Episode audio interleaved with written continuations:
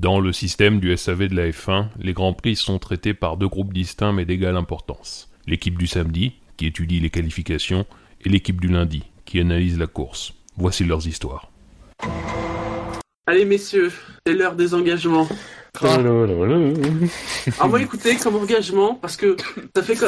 Bon, c'est vrai qu'il y a eu du bruit. Non, non, non, non, non, non, pas ça, pas ça. Non. Bon. Il y a eu du brouillard, mais visiblement, ça ne va pas poser de souci à la course. Et visiblement, il y a de l'humidité, mais il ne va pas pleuvoir sur la course. Et comme ça Non. fait quand même quelques mois qu'on n'a pas eu une interruption de 45 minutes pendant une course, Non. je pense quand même que la, coupe, la fameuse coupure électrique qui n'est encore jamais arrivée, ça pourrait être pas mal. Ouais, 45 minutes, une heure d'interruption de course euh, pour cause de soucis électriques. Peut-être à cause de la chaleur, hein, ça peut faire sauter les, les systèmes électriques après tout. Hein. À vous, messieurs. l'eau, mais bon. Euh, sur les engagements, La place du con sera euh, le con qui fait le- la safety car sera celle de Verstappen euh, qui aura un accident tellement près de la de, de, de l'eau qu'il sera la première voiture volante à terminer sa course dans le port de, de Singapour. Mmh. Ça vaut une cote. Mais Ça vaut une cote. On fait les paris euh, au jeu. Tu diras, le virage, le, c'est le, c'est le, je sais plus, c'est le 18 ou le 12, celui qui est juste avant l'entrée du, le faux tunnel. enfin, tu me diras, on doit, je dois jamais être très loin de la mer, euh, sur le Bah non. circuit. non, mais la- l'avantage c'est qu'il y a le terrain de foot juste à, juste à côté, donc il y a pas beaucoup d'eau euh, vraiment à côté de la piste. Mm. Peut-être plus vraiment s'il y a un gros crash dans le dernier virage. Là, c'est Euh, je me suis un peu inspiré de Jassem de- de- pour le Grand Prix d'Italie. aïe. C'est euh... alors Renault va racheter Lotus pendant le Grand Prix et Flavio va rempla- remplacer, remplacer Gastaldi, va demander à Pastor de se cracher. Euh, safety car, des- victoire de Romain Grosjean. Moi, je... Et ils vont lancer des pots de peinture jaune pendant l'arrêt au stand pour pour euh, pour mettre la voiture au Ah oui, non, justement. Ils vont sortir un gros marqueur rapidement, ils vont marquer Non, Renault, mais- ça va être dégueulasse sur la voiture. En- encore mieux. Elles, elles R2, auront livrée comme un, elles auront une livrée comme un pantalon de stripteaseur, tu vois. Tu fais clac et hop, tu peux changer. Pas mal, non? On te laisse encore une fois libre de tes propos. Toi, tu parles de serviettes hygiéniques, bon, ça va, mais toi, tu parles de stripteaseur, alors, je veux pas. Voilà, c'était mon engagement. Elle est belle, la jeunesse. Mm. Non, mais c'est bien, tu m'as piqué mon, as- mon, ma- mon- le mien avec Maldonado qui se crache et Grosjean qui gagne, merci. Euh, c'est pas de rien. Ah j'y avais pensé, j'y avais pensé. Mais euh, non, moi je vais faire un petit engagement sur euh, Raikkonen. Qui, euh, voilà, en Italie, il avait, ça va se jouer au départ en fait, Raikkonen. C'est-à-dire que, bon, à Monza, il a oublié de mettre la première. Ouais. Cette fois-ci, il va oublier de mettre la seconde. Non, non, non. C'est-à-dire que ici, en fait, il va tout de suite mettre la deuxième pour être sûr. Mais ça va quand même poser des problèmes. Sur le chat, il y a GHFMA qui propose Piqué Andor Button, prend sa place et crache la voiture pour Alonso. Ou Finnegan qui dit qu'il a toujours peur d'une voiture de touriste qui tombe du pont de l'autoroute au-dessus des circuits. C'est pas faux. C'est pas faux.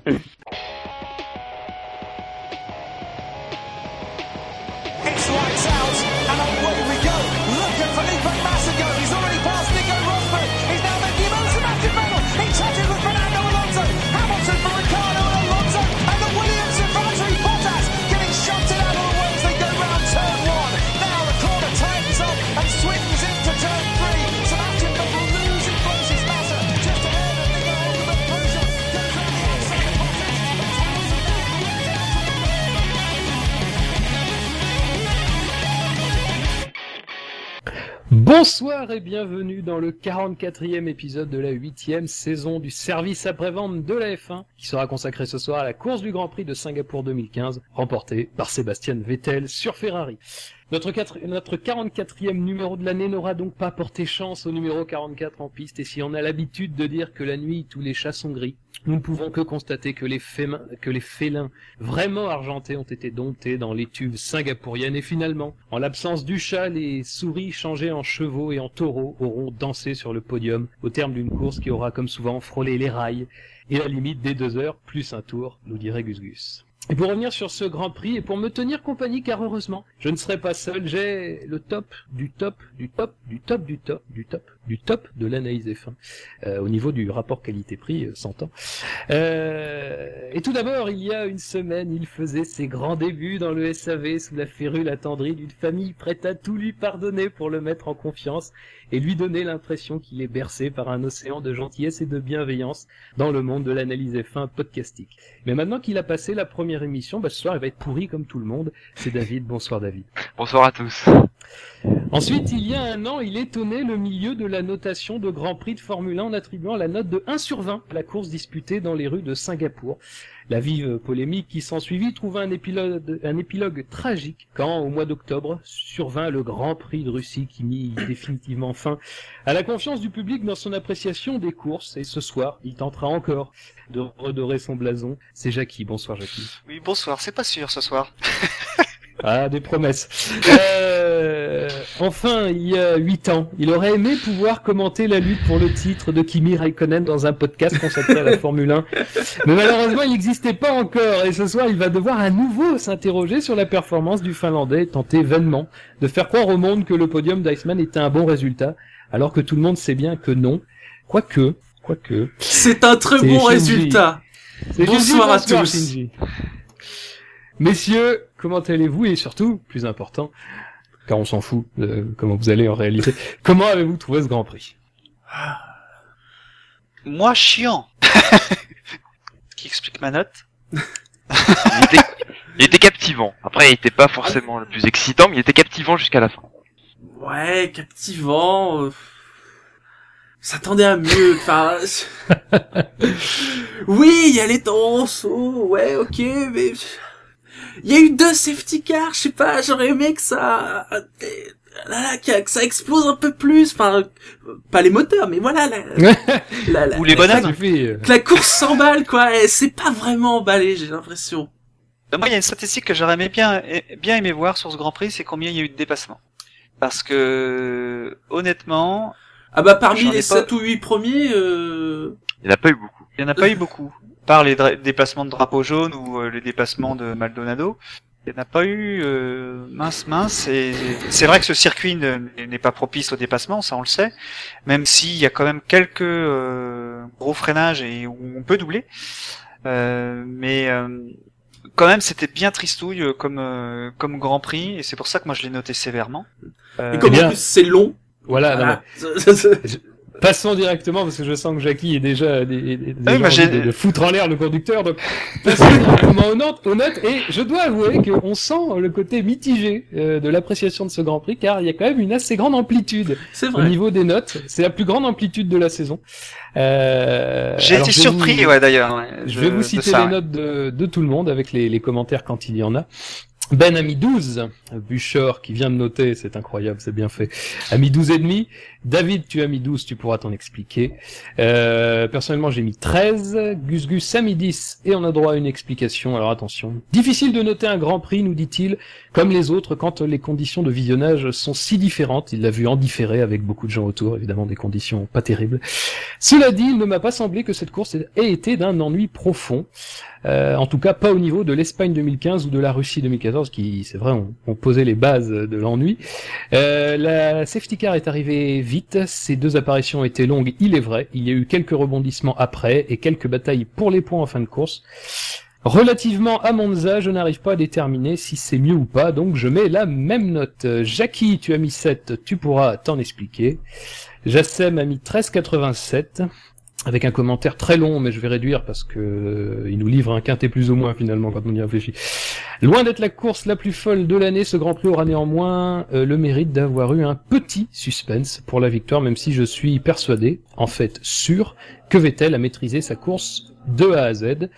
Shinji, tu as mis 10, tu pourras t'en expliquer. Enfin, Victor a mis 5 avec une très longue explication. En substance, euh, il a retenu ce Grand Prix qu'il fallait revoir les procédures de voitures de sécurité, alors surtout en ce qui concerne le passage VSC-SC. Et puis il nous dit euh, dans un langage fleuri, et puis merde quoi, il ne s'est rien passé, il a fallu attendre 12 ou 13 tours que les arrêts au stand commencent pour qu'on voit un pilote effectuer un dépassement, et ensuite ce fut très épisodique, avec des abandons qui tombaient comme des mouches. Je souligne seulement l'énorme perf de Vettel, à qui Singapour va comme un gant. En guise d'hommage, je mets la même que son numéro et attends la Russie avec impatience. Oui, car, car euh, notre ami Victor s'est engagé à ce que le Grand Prix de Russie soit meilleur que le Grand Prix de Singapour cette année. Donc je le Ah, c'est soupçonne un petit peu d'avoir mis 5 exprès pour essayer d'atténuer un petit peu la difficulté de ce challenge. Euh, bon, enfin voilà, donc euh, C'est la le- plus basse note. Et la plus haute, c'est donc Jassem avec 13,87. Oui, mais Messieurs, que vous voulez revenir sur vos notes? Ah bah comme j'ai dit, voilà, course très moyenne, j'ai mis une note moyenne. Et encore, je l'ai relevé au début, j'avais mis moins, puis En revoyant la course, c'est vrai que bon, il y a, il s'est passé des choses, mais j'aurais aimé plus. Au J'ai départ, mis, j'ai mis la 6. même note qu'en Italie, finalement. Au départ, je voulais mettre 6. Et la fin, et notamment euh, ce qui s'est passé avec les Toro Rosso, euh, j'ai remis un point de plus. Mais ho- honnêtement, j'ai trouvé qu'il n'y avait pas de dépassement, que ça se ça ronronnait. Euh, Vettel euh, gérait, il n'y avait pas de Mercedes pour pour être là pour pour dynamiter la course parce que normalement elles sont là pour bah, elles sont elles ont elles ont ce niveau et cette performance pour pour pouvoir rouler vite euh, normalement sur tous les circuits parce qu'elles ont été vite à Monaco aussi. Et bizarrement là elles ne l'étaient pas. Alors euh, les pneus vous en avez parlé dans la dans la session de, de, de samedi en qualification. Les pneus peuvent être une explication euh, mais c'est inquiétant. Euh, est-ce que c'est euh, le fait qu'ils aient dû augmenter leur pression des pneus pour pouvoir euh, passer les tests de Pirelli? Ce serait euh, que euh, Enfin, tout le monde a eu à le faire. Hein. Après, c'est pas, c'est pas que Mercedes. Ouais, mais plus- ce que sous-entendaient euh, les commentateurs, euh, c'est que comme ils étaient, euh, ils ont toujours eu une voiture qui chauffait trop les pneus, euh, en, en baissant les températures, ils arrivaient à être juste dans la fenêtre de fonctionnement. Et peut-être qu'ils y arrivaient plus facilement que les autres équipes. Et c'est pour ça qu'ils étaient faciles. euh, Après, euh, sur cette question, on peut quand même panier, euh, même si voilà, on est déjà dans, dans l'analyse, mais on peut quand même panier les spécificités du circuit qui gomme à la fois l'avantage aérodynamique, l'avantage de puissance. Mm. En plus, c'est un circuit bosselé. Gus Gus l'a rappelé, c'est aussi un circuit très long. Et il y a quand aussi, il y a, euh, une- quand il y a ouais. un problème, c'est un problème qui se répercute 23 fois euh, par le nombre de virages. Je pense que pour avoir une vraie vision de, de s'il y a réellement un problème, même si effectivement c'est étonnant d'avoir vu Il y a aussi- si il y a aussi un cas c'était pas si grave que ça quand même. On, on, ouais, ouais, mais il y a aussi un cas, c'est que le, le super tendre, le rouge, euh, je crois qu'il y avait un autre circuit où, ils- où ils avaient du mal à le, à le mettre en température parce que le- la fenêtre de fonctionnement est, est trop euh, restreinte sur ce pneu-là. Et euh, si tu arrives, si t'arrives à être dedans, c'est bon. Si tu arrives pas, ben, tu pleures quoi. Et peut-être que on est dans ce cas-là. Alors je sais pas si ça m'étonnerait qu'au Japon on ait ce, ce pneu-là, mais euh, Je pense pas que David- ce soit la seule raison. Bah, pour rebondir sur les euh, sur les pneus, là, ça doit pas être la seule raison, mais ça a pu y impacter. Si ça y a pas fait de bien, ça y a pu faire un peu de mal, mais il ne devait pas y avoir que ça pour avoir la mauvaise performance des Mercedes. Et puis bon, du coup, pour euh, commenter ma note, j'ai mis 12. Euh, alors, je suis un peu d'accord avec Jackie, c'est vrai qu'il y a eu très peu de dépassements. Et j'ai pas voulu noter sur le nombre de dépassements ou sur le spectacle qu'il y a eu en piste, plutôt sur l'avis que j'avais eu à la fin de la course. Et à la fin de la course, je me suis dit quand même, euh, je me suis pas trop ennuyé. Il y a eu des rebondissements. Après, euh, on en parlera un peu plus, mais il y a eu des safety cars, il y a eu des erreurs euh, un peu à droite à gauche. Honnêtement, j'étais j'étais assez content après la fin du Grand Prix. C'était pas le plus beau Grand Prix, mais comme à la fin j'étais plutôt content, je- ça m'a occupé deux heures, je me suis pas trop ennuyé, j'ai mis 12. ah pour le coup là, ça occupe deux heures. Hein. Ah oui. Non mais je rejoins, je rejoins David. Enfin, euh, alors c'est sûr que c'était pas un très bon Grand Prix, on va pas non plus. Mais après, c'est vrai Oui, qu'il y avait, il y avait des choses à se mettre sous la dent. Malheureusement, comme prévu, la lutte pour la victoire n'a pas eu lieu. Hein. On, on le Euh, craignait ça- déjà samedi, ça- hein. On le craignait, mais Ah oui, euh, je- c'était bon, c'est bon quand même de l'avoir vu parce que Oui. euh, au moins, euh, voilà, hein, euh, faut se rendre compte de, de la différence. Euh, mais après, moi, c'est un Grand Prix qui était plutôt plaisant. Alors euh, bon, euh, effectivement, hein, euh, ça c'est pas dans les sommets, mais voilà, j'ai mis 13. C'est-à-dire que je me sentais pas, l'année dernière, je me souviens que j'avais mis 12 ou 12 et demi au Grand Prix de Singapour. Très sincèrement, je me sentais pas lui mettre euh, moins, parce que je considère que le Grand Prix de l'année dernière de Singapour, euh, voilà, était pas, euh, enfin, était pas bien au-dessus. Hein. Euh, D'ailleurs, je- je- j'en profite pour rappeler la moyenne de, de la course qui est de 10,60, et l'année dernière, la course avait eu 12,07. Euh, donc euh, voilà, un, un- 1,5 point d'écart quand même. Euh, bon, personnellement, je, je trouve que c'est, c'est. Alors peut-être que l'année dernière, il y avait eu la circonstance. La fin de course avait été très, très animée, notamment par Vergne. Euh, mais bon, je sais pas comment on peut considérer ça. C'est vrai que les périodes de safety car ont été euh, assez longues. Bon, Et c'est vrai qu'encore une fois, on a frôlé les deux heures. C'est, un truc qui revient tous les ans, mais faudrait vraiment se poser la question. euh, Alors, c'est vrai que ça fait partie du charme de Singapour, euh, mais est-ce qu'il faudrait pas enlever, je sais pas, 5-6 tours euh, On le fait à Monaco, c'est ça? Oui, Ouais, mais la, la moyenne du circuit est pas hyper lente. Hein. euh, qu'il y a, il y a beaucoup de longueur. Je sais plus quelle distance fait le circuit. euh, Un temps une 46 euh, en qualif, euh, une 50 en course. Euh, c'est normal que le circuit soit. Ah, je sais pas. Moi, je pense aux spectateurs, ils sont contents d'avoir d'avoir euh, d'avoir euh, plus de tours, quoi. Ouais, mais est-ce que le fait Après, d'enlever euh, quelques tours, Après, ils peuvent prendre des photos sur la piste, c'est intéressant. On en reparlera. Après, le Je fait d'enlever, le fait d'enlever des tours, euh, ça pourrait aussi rendre le spectacle plus intéressant. Les pilotes, sachant qu'ils ont moins de tours pour dépasser, pourraient peut-être prendre plus de risques. À voir. Ouais, mais enfin après le, problème, enfin à mon sens, le problème de Singapour, c'est pas tellement la longueur, c'est surtout que effectivement le tracé est lui-même propice à ce qu'il y ait des interruptions de course euh, et que forcément, euh, bon, même si c'est quelque chose qui peut être à double tranchant, ça peut très bien casser le rythme, comme ça peut tout d'un coup totalement euh, faire basculer la course dans la folie.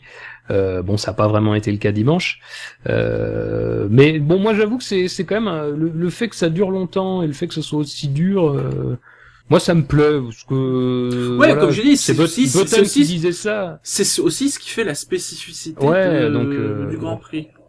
Après, c'est vrai qu'on peut se demander, effectivement, pourquoi Monaco euh, ne, ne va pas jusqu'au 305 km et pourquoi Singapour y va.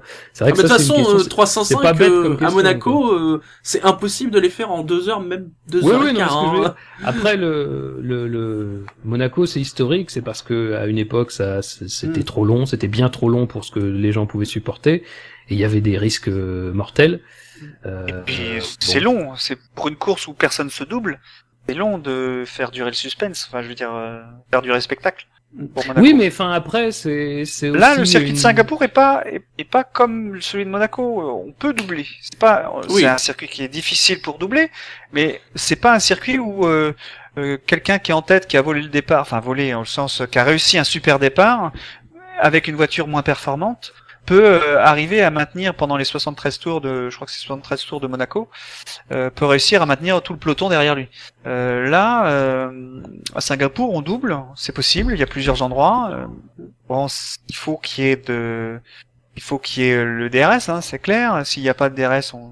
encore plus compliqué de doubler. Il y a quelques endroits où on peut doubler, on peut se décroiser, euh, ce qu'a bien fait Verstappen. Et euh, voilà quoi. Enfin, je, je pense que c'est pas, c'est pas gênant. Là, on a eu deux safety cars et une virtual safety car avant une première safety car.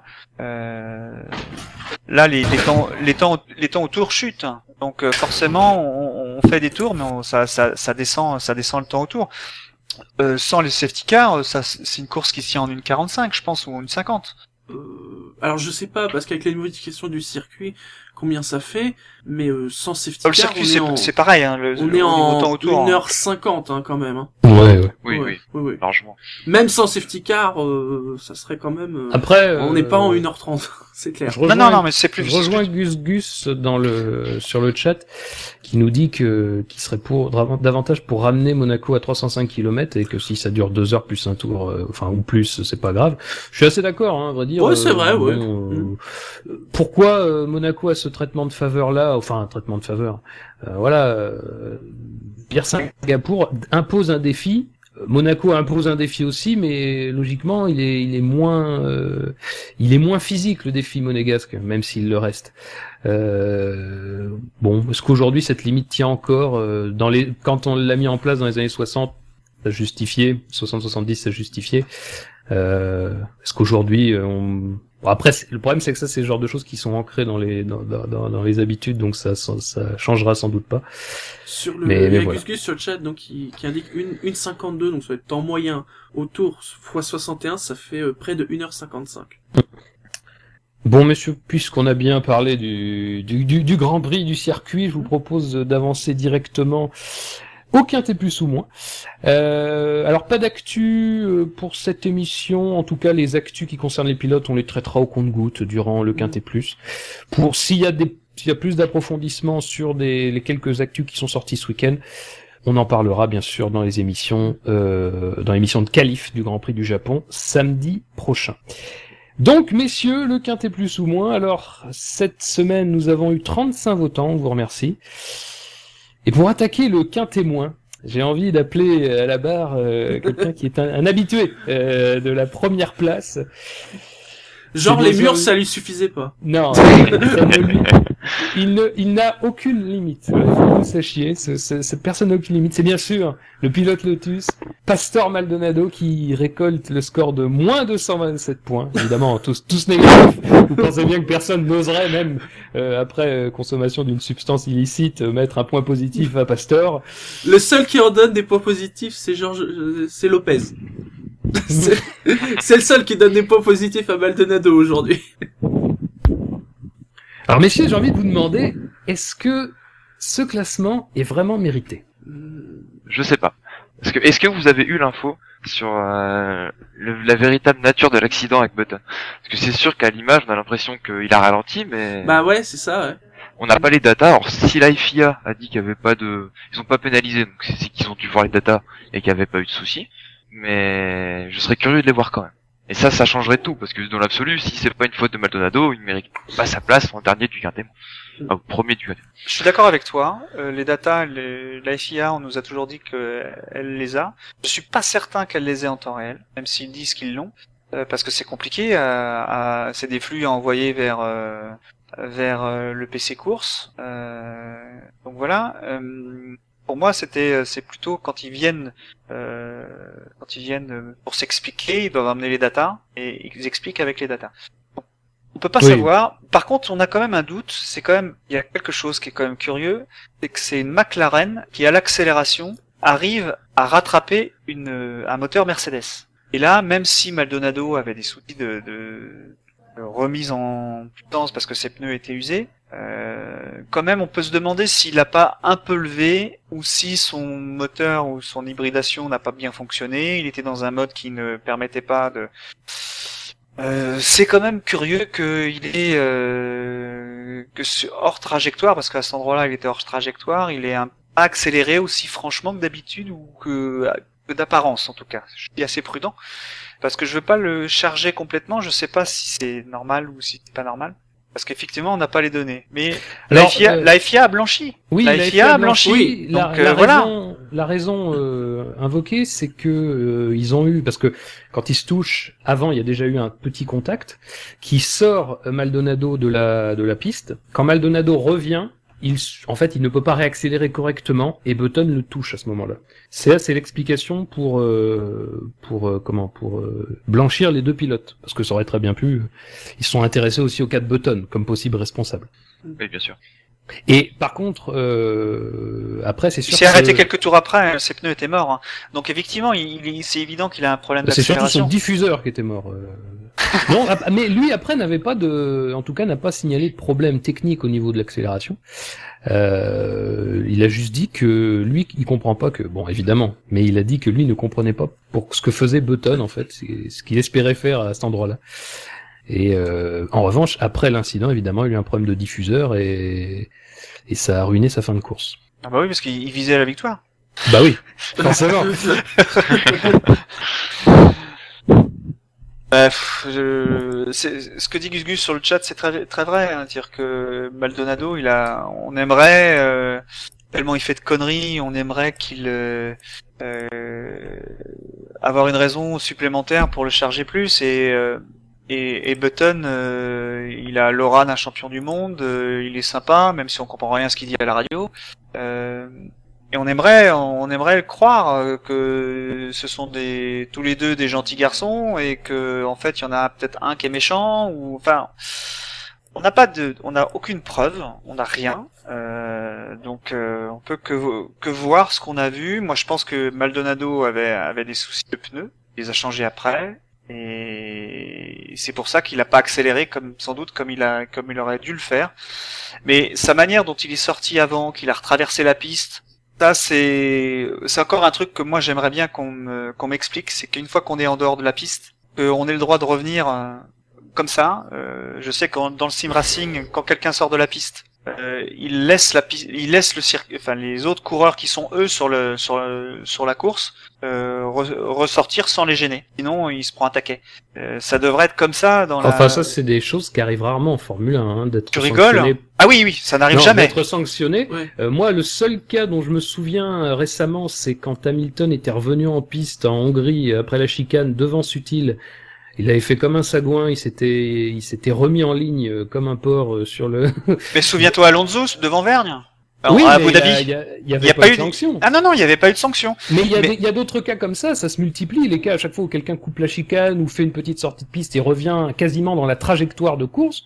Ça, ça se multiplie souvent. Et c'est vrai que Maldonado le fait après la touchette avec Button, euh, dans la ligne droite qui, enfin dans le petit bout droit qui va vers le dernier, vers le Et- dernier virage. Comme la FIA ne sanctionne pas, de fait, ça veut dire que c'est autorisé. Donc ils n'ont pas de raison de le, le faire. Mais moi, ça me gêne parce que euh, euh, c'est euh, c'est quand même dangereux. Ça veut dire qu'on peut quand même faire. euh, il aurait pu se passer ce qui s'est passé avec Hülkenberg et Massa, euh, un enchevêtrement et hop, ça décolle. Et euh, là, on est euh, on a bien vu que tout de suite à côté des rails, il y a des spectateurs, hein, euh, vu qu'il n'y a pas de commissaire pour empêcher les gens de sortir.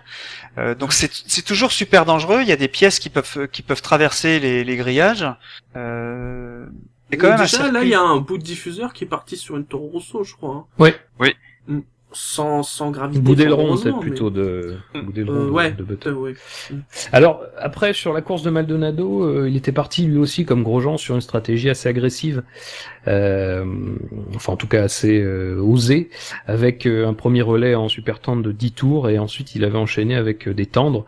Bon, bah, malheureusement, euh, c'est sûr que les circonstances de course n'ont pas favorisé leur jeu au Lotus, Euh, mais c'est vrai qu'il s'est retrouvé après au milieu du peloton, un petit peu, un petit peu comme un chien fou. Et donc, Mais bon, grâce à cette course, grâce voilà, à cette course, grâce il a à- quand même, grâce, grâce à à ces ce- saisons, il à est, cette euh, magnifique course, il a quand même pu être titularisé. Ça, c'est Il ça est qui. reconduit chez Lotus. Alors Lotus, hein, euh, pour l'instant, on va l'appeler Lotus pour l'instant. en 2016, euh, avec bien sûr son partenaire, euh, son partenaire minceur PDVSA. Alors messieurs, Voilà. Ça c'est l'info officielle. Hein, c'est c'est c'est Oui. la seule info officielle qu'on peut vous donner euh, ce soir. Info qu'on a reçue apparemment dans le sur le- l'adresse Oui, mail Ah, du on SAV. sûr. reçoit les mails de, de. Renault. Nous de Lotus. De. Lotus. C'est magique. La. Et euh, donc euh, alors la on, course, on remarquera chose, qu'ils ont, mais- ils ont annoncé Maldonado, ils ont pas annoncé Grosjean. Non. Oui. on en reparlera. Mais on en reparlera. Votre avis sur ça c'est- Bon, c'est sûr que si on doit trouver quelque chose de positif, c'est quand même euh, quelque chose qui permettra sans doute à Lotus de survivre. Oui. Enfin, faut Combien, l'espérer. Espérons combien que ça de se... temps et est-ce qu'ils seront toujours vraiment là l'année prochaine? La question demeure. Moi, je pense que ça permettra à Lotus d'être payé pour la saison 2015 déjà. Au moins, En- oui.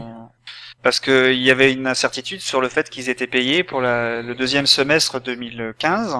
On n'avait pas eu l'information comme, enfin, on a eu l'information comme quoi ils n'avaient toujours pas été payés. Et on n'a pas eu évidemment l'information comme quoi ils ont été payés. Donc ça peut être aussi ça, on confirme Maldonado, et comme ça ils payent. Et on espère que l'année prochaine ils continuent de payer pour pouvoir suivre en 2015, en 2016 pardon. Mais je pense que ça va être compliqué l'année prochaine. Ils vont sûrement, euh, enfin, ils- Donc déjà, tu pars sur le fait que Renault va pas racheter Lotus. Ah, moi, je, je, je le sens Parce qu'il y a de ça quand même, hein. Le fait qu'ils l'annoncent. Il y a ce côté, euh, la piste Renault, elle existe, mais ça tarde, ça tarde beaucoup trop. Et donc, bah, au bout d'un moment, euh, il faut ramener de l'argent frais, on signe Pastor. Après, Il y a ça, mais si, si- ils ont toujours, c'est ce que disait Lopez euh, dans, dans les petites interviews, ils ont toujours l'autre option, c'est de prendre un deuxième pilote payant, et là, ce baquet-là, il va être cher. Alors, ils vont, ils vont pas être de 35 millions de dollars comme ce que paye, euh, je crois que c'est ça qui paye euh, Maldonado. Et euh, un petit sponsor, enfin un petit pilote à 10 millions de dollars, ça devrait pouvoir se trouver.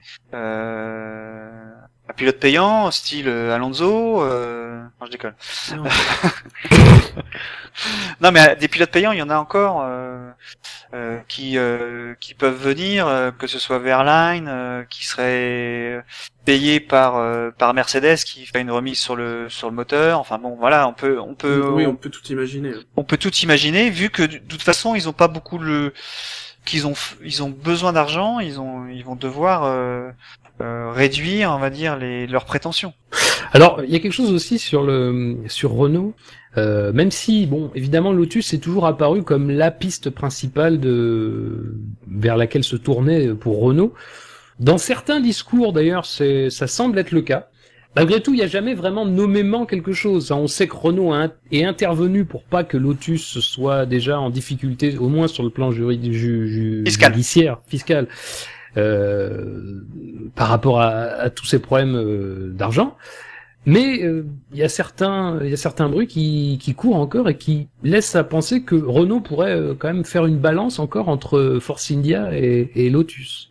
Si ça se fait. Bah, Ça, je pense Euh, que c'est pour négocier, pour négocier avec euh, Lotus pour que, éviter qu'il soit trop gourmand. Euh, il- Ouais, mais apparemment, c'est pas, alors, c'est pas non plus du côté de Lotus que ça bloque, puisque même Lopez, visiblement, ils disent, rachetez-moi, rachetez-moi, y a pas de souci.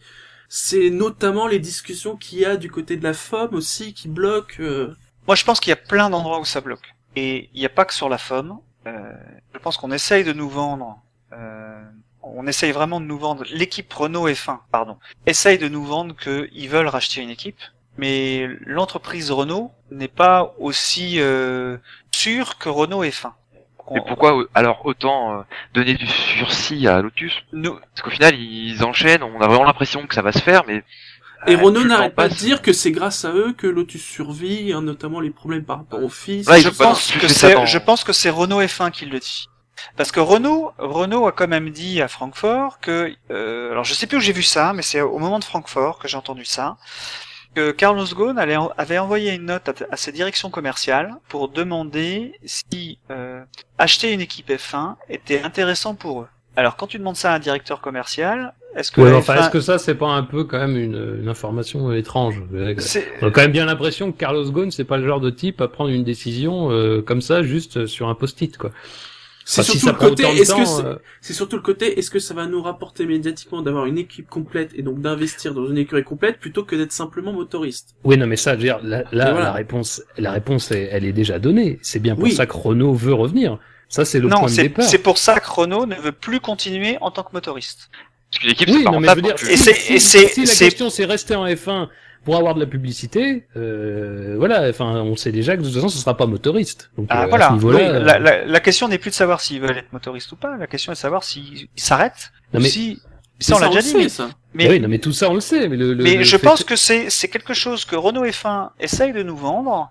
Bitbull. Mais non, mais attends, Renault F1 et Renault, euh, ça bosse pas euh, de manière euh, déconnectée. Enfin, euh, ça, je crois que ça, c'est pas possible. Enfin, on voit bien que Carlos Ghosn est totalement impliqué dans toutes les discussions et dans toutes les prises de décision. C'est-à-dire, tu peux pas. euh, Puis de toute façon, ça Ah, engage non. tellement d'argent que tu peux pas euh, arriver comme ça. Non, non. Oui, oui, je suis d'accord, mais Les c'est avocats de Renault, c'est pas Renault F1 qui demande aux avocats de Renault d'aller faire euh, de, le Comme, si sauvetage tu prends le, si tu prends l'exemple des avocats, c'est très bien ça. C'est-à-dire que il y a des avocats pour, euh, on va dire, euh, la relax, de re- ou je sais pas comment on peut dire. Euh, Il y a des avocats qui, qui sont pour euh, l'achat, d'accord? Et ça, c'est Renault F1. Et je pense qu'aussi qu'il y a des avocats qui sont contre le rachat de Renault F1, et ceux-là, ils sont pas sous la- sous les- sous sous l'aspect médiatique. Et c'est là on en on entend Ouais, on mais en entend jamais Non, parler. les avocats, ce que tu dis, pas il faut pas. Non, non, attends, laissez-moi finir. Et en plus, ce qui se passe, c'est Il que. va falloir passer à la course quand même au bout. Ouais, ouais, ce qui, ce qui se passe, c'est que là, au- depuis euh, depuis un, un moment, on nous dit Total va, va suivre. Il- On nous dit euh, il va y avoir toute une synergie autour de Romain Grosjean. Et Romain a annoncé euh, juste là qu'il avait pris sa décision et qu'on a compris que sa décision, c'était pas de rester avec Renault. Donc ça casse le, le deal avec Total, ça casse Mais- quand même pas mal de choses. Et c'est quelque chose qu'on nous a On- vendu, qu'on nous a Non, on, non, non, mais ça, je crois que ça, c'est ça, c'est un petit problème aussi, c'est qu'on nous a rien vendu du côté de Renault. Renault, et Renault, la communication de Renault, elle est quand même assez fermée et elle est au compte-goutte. Renault, ils communiquent quand ils ont des choses à communiquer euh, et ils nous ont rien communiqué de spécifique sur la manière dont ça se déroulerait. Il y a, encore- il y a encore qu'à entendre à Bitbull euh, juste avant le départ du Grand Prix de Singapour qui disait qu'il n'y avait pas forcément de préférence nationale, donc pas forcément de volonté de, de conserver Romain Grosjean. C'est-à-dire, euh, évidemment que ça serait un plus et ça serait évidemment, ça ferait, serait mieux sans doute accepté par l'opinion euh, en France ici. C'est pour ça qu'on euh, parle d'Ocon et Vergne aussi, euh, oui, oui, non, mais juste après- derrière. hein. Après, ça, euh, non mais je veux dire, voilà, on, nous- on, c'est les médias qui euh, brodent autour de cette histoire. Renault, là, sa communication est très fermée pour l'instant, et c'est bien ça le problème, c'est que, enfin, c'est bien ça le problème. Après, Renault prend le temps qu'il veut pour prendre ses décisions, c'est pas ça la question. Mais le problème d'une décision qui met autant de temps à arriver dans le domaine public, on l'a bien vu l'année dernière avec ce qui se passait autour de McLaren. À un moment donné, c'est tout juste si Alonso n'allait plus signer à- chez McLaren, alors que c'était fait depuis des mois. Euh, voilà. Donc, au bout d'un moment, quand, on dit rien et quand on attend une décision, eh ben, quand on pour attendre, pour pas s'ennuyer, ben, on brode, on, brode des histoires. Pour l'instant, on sait, tout ce qu'on sait, c'est que si Renault veut racheter Lotus, Lotus a déjà annoncé que Pastor Maldonado serait là en 2016. Donc forcément, il y aura déjà Maldonado et PDVSA. Ça, c'est on, la- de- on demande sur le chat si le, le contrat peut être cassé si Renault euh, rachète l'écurie. Ça dépend. Ça dépend s'ils mettent de l'argent pour casser le contrat. Ça dépend aussi de comment est foutu le contrat. Le contrat peut être hyper béton et malgré toutes les espoirs de Renault, ils peuvent être coincés avec Pastor Maldonado l'an prochain. Après, ce qu'il faut se dire aussi, Tout est imaginable. On finira là-dessus parce que on a déjà Mm. fait une grosse page hors euh, Grand Prix, c'est que euh, Renault cherche quand même énormément d'argent euh, à ne pas mettre. Oui. Parce que les, les discussions avec la FOM, c'est aussi pour éviter avoir euh, mettre euh, euh, un peu d'argent dans chaque, euh, enfin en plus et d'en avoir sous le pied. Euh, le fait d'avoir Maldonado, a priori, même si sur le plan sportif on peut discuter, sur le plan euh, sur le plan de la gestion, c'est de l'argent en plus et casser le contrat, ça serait beaucoup d'argent en moins. Oui. Donc c'est quand même aussi quelque chose à prendre en compte. Dire euh, le fait que Maldonado reste, si potentiellement Renault euh, rachète, ça serait pas complètement incongru. Hein, là aussi, il y a des, il y a, il y a aussi des, des, des choses qui peuvent potentiellement l'expliquer. Et à commencer par la question financière. Euh, donc messieurs, nous en avons fini avec Pastor, qui sera donc là l'année prochaine normalement, on ne sait pas. Et nous allons enchaîner avec un quelqu'un qui n'est pas forcément très habitué à ces positions-là, mais qui, qui a mis du sien, je pense. Il roule pour Force India. Il a, comment dire, lui, il a pris sa ligne. Il en était certain. Et cette ligne, forcément, c'était la sienne. Il y avait, il y avait personne. C'est Nico Hülkenberg qui a, qui est crédité de moins 194 points, tous 184 points, pardon, tous négatifs. Alors, messieurs, responsables ou non? Mais regarde sur ta gauche, bordel Je suis pas sûr qu'il le voit. Je sais qu'il. Enfin, Mais attends, il n'y a pas normalement Pardon, euh, je- je- un, y a- un- un avertisseur pour indiquer qu'une voiture sort, justement? Il y a les feux, oui, c'est ça, il y a les feux. oui, il, y a dans- ce- il, il sait que la voiture est là. Par contre, au moment où il s'engage, je suis pas sûr qu'il voit si Massa a levé le pied pour le laisser passer ou euh, parce ah, que ça, la sortie. non, je suis d'accord. Oui, que... Tu vois, Massa je, arrive- Massa je sais qu'il sait. Je, je sais qu'il sait, mais par contre, est-ce qu'il a laissé la place? Ça, je suis pas sûr qu'il le voit parce qu'au moment où il déclenche, euh, je pense que Massa est dans un angle mort. Donc, Après, il aurait pu prévenir son équipe aussi. Il a dû être prévenu, mais est-ce que... Alors, Attends, lui- euh, Lui, attention, lui dit bien, après la course, qu'il a vu sortir Massa des stands. Après, la sortie des stands est assez compliquée. Donc après, c'est un peu compliqué de juger à quel, à quel moment va arriver Massa. Parce qu'elle est un peu tortilleuse. Malgré tout, sachant, sachant très bien qu'il y a, il y, a, il y a un pilote qui sort des stands, est-ce que il a vraiment à prendre cette trajectoire-là spécifiquement? Il n'y a pas de risque à prendre. En plus, il est plutôt Voilà, bien placé, mais- placé à ce moment-là. euh, dans le doute, dire, la même, place. j'ai du mal à le défendre, Hülkenberg, euh, même si sur Parce le que Massa, sur le il peut, fond, il a raison. il peut difficilement aller plus à gauche. Hein, euh. Ah bah Oui, Et puis D'un au pire, côté, Massa, il peut aussi se dire, si je fais l'avocat du diable, je fais Dino, il peut aussi se dire, j'ai des pneus frais, je vais le laminer euh, en bout de ligne droite. Ouais, mais au contraire, il a les pneus froids. Donc au pire, Hülkenberg, il écarte un peu la trajectoire et à la réaccélération, il, Oui. il prend les devants. Donc les deux théories se défendent. Oui, c'est... euh, Après, comme on le dit sur le chat, c'est vrai qu'elle est mal fichue, là, cette sortie des stands. euh, les voitures sortent vite des stands et on se retrouve, ouais, en effet, sur la trajectoire très vite. euh. Après, Après, Au final, euh, il a pris trois places de pénalité. Oui, oui, oui, oui. il a été reconnu coupable. Oui, oui, non, mais je crois que bon, de toute façon, enfin, eh, c'est difficilement.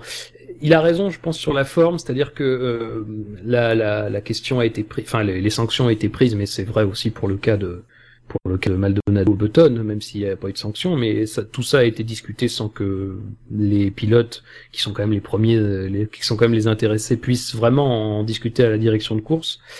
Euh, bon, même si c'est pas quelque chose de nouveau, enfin des pénalités qui sont données euh, en, en, cours de course, c'est fréquent. Euh, mais c'est vrai qu'aussi on peut se demander s'il pourrait pas y avoir un processus peut-être d'appel euh, de ce type de décision qui permettrait aux pilotes de se défendre, même si bon dans ce cas-là, je pense que Hülkenberg euh, fait preuve d'une petite mauvaise foi en disant que euh, il était sur la ligne, qu'il n'y avait pas de problème, que, que Même si, même s'il était derrière. même s'il était sur la ligne, il doit laisser la place. Enfin, il doit Oui, laisser non, une certaine place, même s'il laisse un centimètre, il doit laisser ce centimètre pour pouvoir, euh, enfin, ce centimètre plus la taille de la voiture, il doit laisser la place pour euh, que quelqu'un puisse passer s'il est à sa hauteur. Parce que comme ils l'ont Euh, dit il sur le moment, lui, il, il a ses pneus, il avait déjà ravitaillé, ravitaillé avant, il laissait Massa passer, sans doute qu'il le doublait euh, juste après, quoi. Ouais. Puisque Massa était en pneu froid. Moi, Monsieur, je vous propose de passer au, au troisième euh, du quin témoin, car la course d'Hulkenberg ne veut pas dire qu'elle a été très longue. Euh, celle du troisième, en revanche, a été longue. Elle aussi. Elle a même été plus longue que celle des autres, si on y réfléchit bien. Euh, c'est une Manor Et alors, c'est Will Stevens qui a eu 87 points négatifs, aucun point positif. Après cette course où il a dû faire euh, équipe avec un, un, un rookie de la, de la première heure. Bah, c'est peut-être le fait qu'il s'est fait battre justement par le rookie. Oui, je Ouais, mais j'aimerais bien voir les, les réactions. Parce que j'ai peur que les gens aient beaucoup voté sur le fait qu'ils aient pas laissé passer, comme Rossi, le, le peloton alors qu'il pouvait se dédoubler. Alors Rossi, on a appris, bon, on en reparlera plus tard, que c'est un souci technique.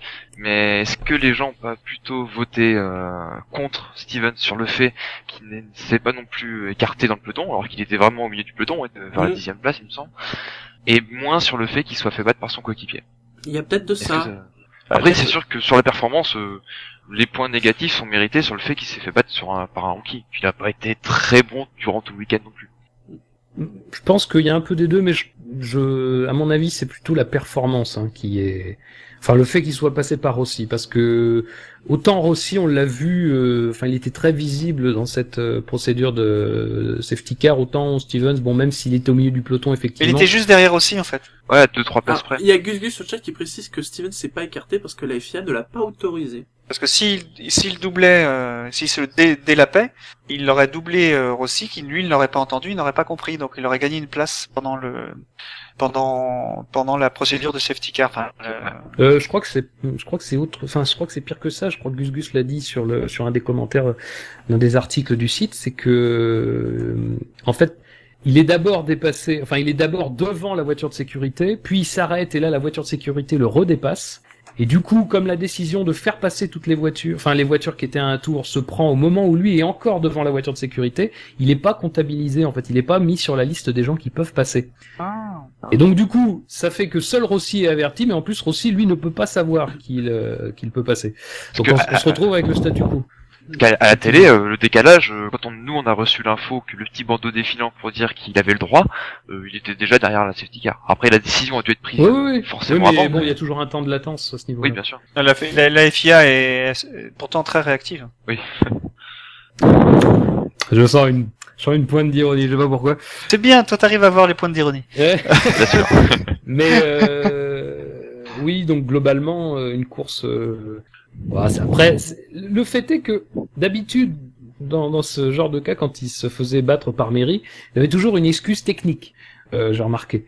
Euh, là, cette fois, il a pas d'excuse technique. En fait, son excuse, c'est, enfin, son excuse. La raison de ça, c'est qu'il a, il s'est fait passer dans le premier tour au virage 5. Euh, il a fait une erreur.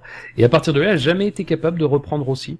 C'est pas la Euh, première fois, il me semble. Enfin, c'était avec Mary, mais euh, Oui, sais plus quand, c'était pareil. Il, il se fait une erreur, il fait une erreur au premier tour, il se fait doubler. Et pourtant, il fait le départ de sa vie. C'est lui qui l'a dit.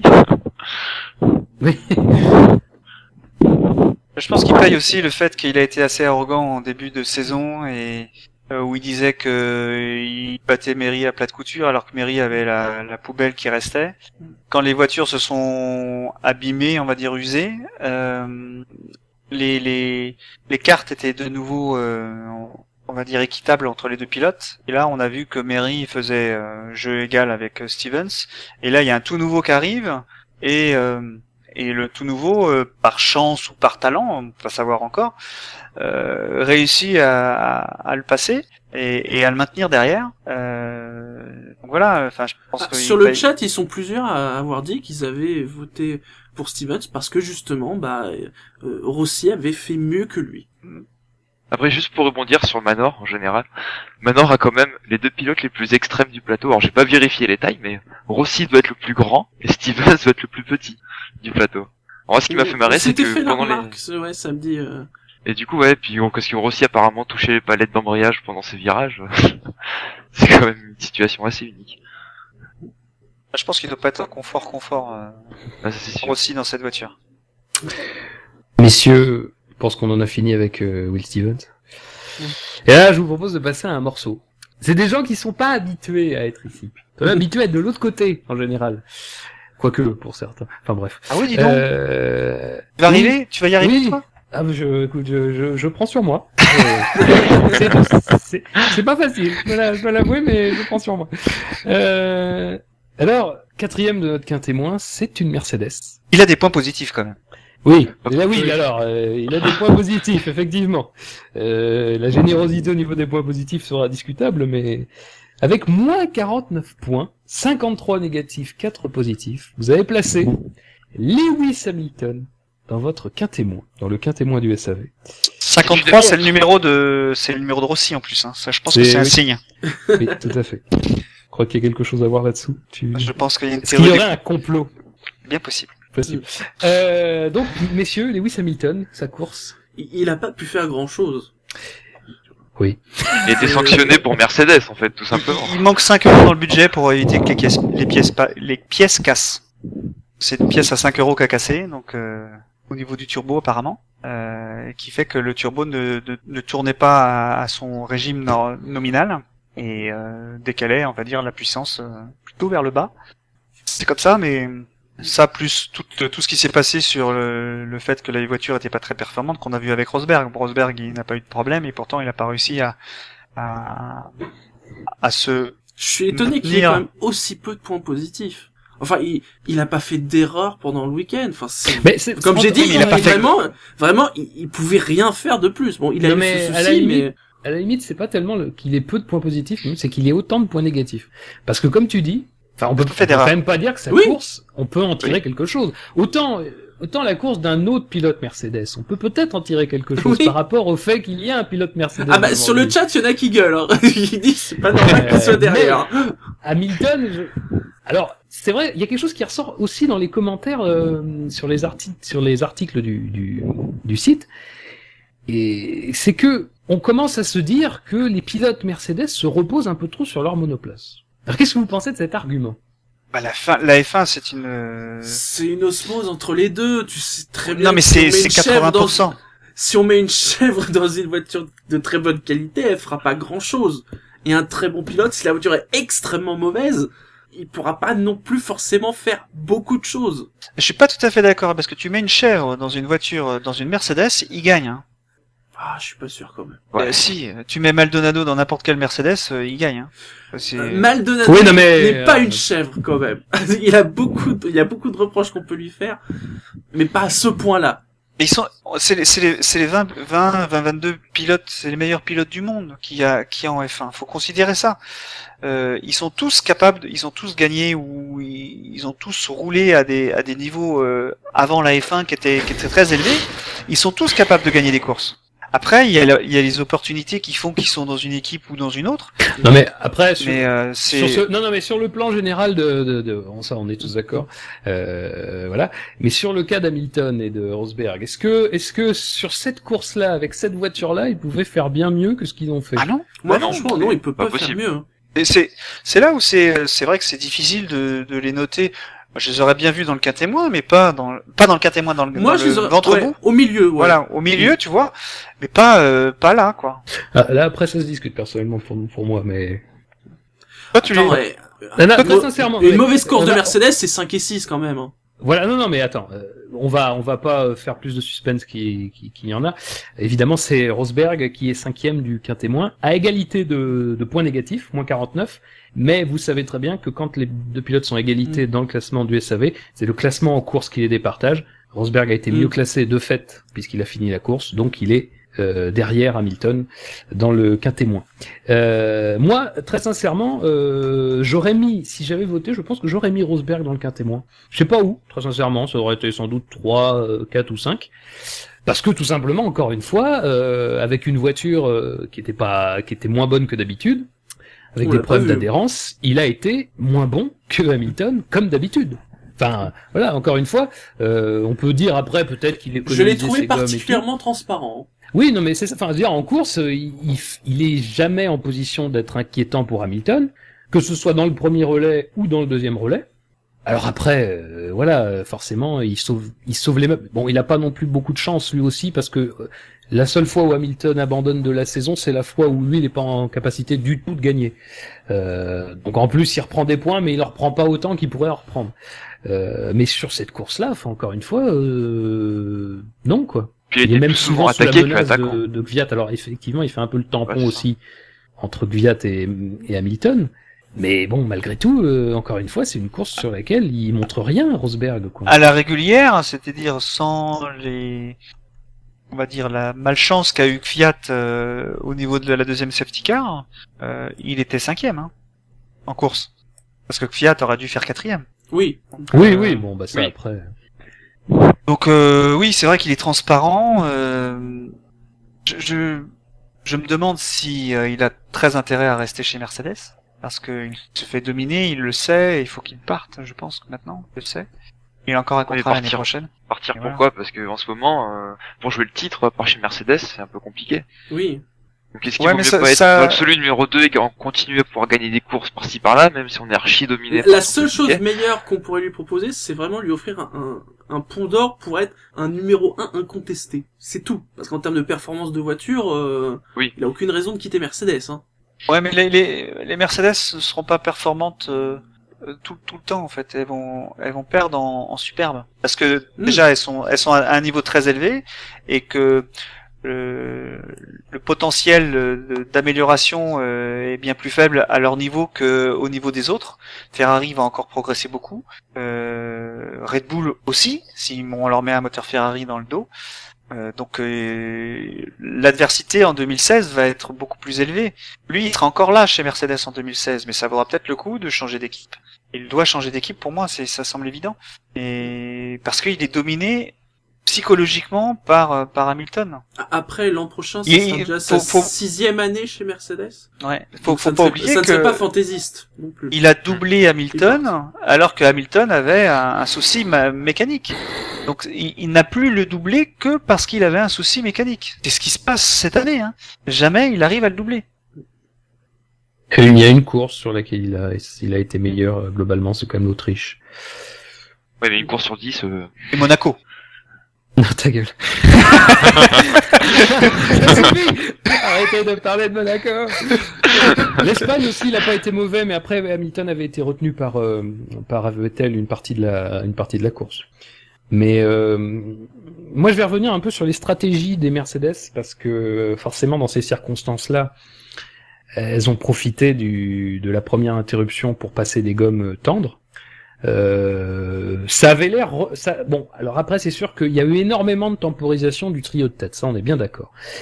Mais Hamilton a réussi à maintenir un écart qui était autour des 3-4 secondes jusqu'à son problème. Il laissait entrevoir peut-être une possibilité, mais alors évidemment les circonstances d'après font que si Hamilton avait été encore en course, ça aurait pas pu se produire parce que la- l'arrêt de la voiture de, enfin le mec qui pénètre sur la piste euh, entraîne une safety car qui ruine toutes les possibilités de faire des stratégies différentes. Euh, mais quand il dit qu'il avait le rythme pour gagner, bon, je pense que c'est exagéré, mais j'ai le pressentiment qu'il pouvait terminer sur le podium avec cette stratégie-là. Euh, je pense que atteindre Vettel c'était pas possible et puis Ricciardo était quand même pas très loin derrière Vettel malgré tout. euh, on en reparlera, mais je pense que Raikkonen il y avait moyen de le prendre. À voir euh, ce qu'avait Raikkonen sous la sous la pédale, euh, sachant que bon il a rapidement compris qu'il avait pas grand chose à jouer visiblement. Euh, donc voilà. Moi, j'aurais aimé voir, très sincèrement, c'est pas parce que c'était Hamilton, mais j'aurais aimé voir ce que donnait cette stratégie après, quoi. Mais évidemment, la, la, la, la course, elle, n'a pas vraiment, euh, n'a pas vraiment permis ça. Autre chose, messieurs, sur les pilotes Mercedes? Non. Ça se resserre au championnat. C'est vrai, ça se resserre. Mais bon, ça, se rapproche euh, aussi. Il y a, y quelqu'un qui se rapproche aussi. Euh, Oui. Il y avait un gouffre, maintenant il y a un écart. Ouais. Euh, ça va être Un intéressant. Ça va être intéressant ce week-end puisque ce week-end on, Oui. on est déjà au Japon. Euh, si ça se trouve, euh, Hamilton va nous ressortir ses secondes d'avance. Il n'y a pas de souci. Si ce n'est pas le cas, là, il faudra commencer à se poser de, Oui. grosses questions. Ça, ça va c'est être que- juge de paix, hein, parce que si c'est ce que dit Horner, hein. si, si les si les Mercedes sont sont enfin sont pas devant. Alors attention parce qu'après faut faire attention à Monza, il y avait que deux, deux ou trois dixièmes d'avance pour Hamilton euh, en qualification et on a vu ce que ça a donné en course. Oui. Donc à, à relativiser, mais en gros s'il n'y a pas quand même la demi seconde habituelle euh, d'écart euh, et que c'est plus serré que ça, ça aura quand même il y aurait quand même eu quelque chose qui qui se sera passé. Mm, oui. On pourra supposer que c'est les que c'est le, le, le nouveau règlement pneu qui, euh, qui les désavantage. Après, faut faire attention parce que le règlement pneu, c'est pareil, ça s'adapte hein, au, au circuit. Euh, donc c'est pas tout le temps la même mesure à chaque fois. Oh, tu penses que Bernie va pas dire à, à- si c'est effectivement le cas euh, que Mercedes est moins dominateur Tu crois que Bernie va pas dire à Pirelli euh, Mettez Ah non, bien mais, ça. Alors, Euh, bon, euh, pour je- le spectacle, de ils la vont. provo- C'est de la provocation ce que tu dis, mais euh, moi très sincèrement, j'ai déjà dit que les règles, les changements de règlement en cours de, en cours de saison et en plus quand je considère qu'ils sont pas justifiés, comme pour moi c'est le cas ici, ça me pose un problème. Et Bah, d'autant oui. plus si ça, d'autant plus. Et moi j'attends le Japon avec impatience. Euh, j'attends le Japon avec impatience et les autres courses qui vont suivre. Mais si ça a vraiment changé quelque chose à ce point-là dans la hiérarchie, je trouve que c'est totalement anormal. Ça, moi, c'est très, pour moi, ça c'est très clair. Et c'est pas, et, et parce que c'est vrai qu'on entend, on lit ça et là que euh, Mercedes trichait. Voilà. C'est si ça se passe comme ça à Singapour, c'est parce que Mercedes trichait sur ses pressions de pneus. Euh, Bah non, il trichait pas, il y avait pas de Déjà, règles. il y, a- il y avait pas pas de règles. règles, donc on peut pas tricher. Et puis, soyez sûr que si Mercedes le faisait, ils étaient pas les seuls. Ça, c'est tout ce que j'ai à Oui. dire. Donc bon, moi après, je, je dis ça, j'attends de voir. Hein. J'ai- J'ai rien dit sur la course de Singapour parce que je considère que c'est le circuit sur lequel, s'il y a bien un circuit sur lequel Mercedes est en dif- peut être en difficulté, c'est sur, ce- circuit-là, pardon, parce que ça coupe à peu près tous les avantages énormes qu'ils ont. Déjà l'année dernière, c'était pas gagné non plus. L'année dernière, on se souvient que Hamilton effectivement fait une course impressionnante, mais il finit son relais en, en gomme euh, super tendre neuve. Donc euh, l'écart en fin de course c'est plus impressionnant que ce qu'il aurait dû être. Bon, malgré tout, la course de, de Singapour l'année dernière était quand même dominée euh, assez tranquillement par Hamilton. Mais Par contre, que eh, s'il y a- y a de- hein, y a de tels écarts équivalents dans le même ordre entre Ferrari et Mercedes, mais je vous dis pas, là, on est, on est au- on serait aux portes d'un méchant mindfuck quand même, hein. Parce que tout pourrait arriver. C'est ce que dit Horner. Il dit si euh, si jamais il y a ce problème-là, bah, c'est euh, c'est avéré en fait que qu'ils ont des soucis avec leurs pneus euh, du fait de ce changement de règlement. Euh, Horner dit euh, bah, Ferrari peut gagner le championnat. La fin de saison serait fantastique. ouais. Oui, bon après, voilà. euh, De toute Ouais. façon, ça c'est vrai, c'est sûr, évidemment, puisque Ferrari n'est pas mathématiquement, enfin, les pilotes Ferrari sont pas mathématiquement, mathématiquement éliminés. Mais attendons. Pour le titre constructeur, c'est déjà plus compliqué. Oui, le constructeur c'est plus. Ah, mais attendons, mais c'est vrai que ça Je suis pas sûr de voir que ce qui le- se passe au c'est- Japon. T'es si plié que ça le constructeur? Ah oui, Oui, mais oui. enfin, tu vas Il y a pas, plus d'écart, avoir un abandon d'une Mercedes à chaque fois. Ouais. Je pense. Il faudrait des belles performances de Raikkonen aussi. Et ça, c'est pas gagné. On va arriver aussi sur des circuits euh, avec euh, des portions qui vont vraiment favoriser le moteur Mercedes. Même si le Ferrari est, est bien revenu, le moteur Mercedes et l'aéro Mercedes seront favorisés. Et on sera pas avec les mêmes types de gomme aussi. Hein, attention, au Japon, on va passer sur des pneus durs. Donc, euh, C'est pas un circuit qui est, euh, enfin, c'est pas un circuit de moteur euh, le Japon quand même? non, mais il y a plus de portions qui sont favorables au moteur. Je dirais que c'est plus euh, favorable, c'est un circuit de châssis quand même, plus, enfin d'aéro. Oui, oui, mais non, mais non, mais ce que je veux dire, si, si tu sors de Singapour pour aller au Japon, tu pourras quand même trouver des zones dans lesquelles le moteur pourra plus s'exprimer qu'à Ah oui, Singapour. oui d'accord, je comprends ce que tu oui, veux oui. dire. Non, non, non, non, mais c'est pas. Bien sûr, pas Monza non plus, hein, c'est ça que je. Non, non, non, tout à fait, tout à fait. Ou Spa. euh, Eh bien donc messieurs, vivement le Japon pour savoir ce qu'il en est des Mercedes. C'est donc la fin de notre quintet moins. Nous allons passer à l'entre-deux. Les, les 10 pilotes qui, qui ne sont ni dans le quintet moins ni dans le quintet plus. Alors avec dans l'ordre, Felipe Massa, moins 36 points. Jenson Button, moins 22 points. Alexander Rossi, moins 16 points. Marcus Ericsson, moins 14 points. Romain Grosjean, moins 5 points. Danny Viat, moins 1 point. Alonso, 0 points. Felipe Nasser, 5 points. Bottas, 9 points.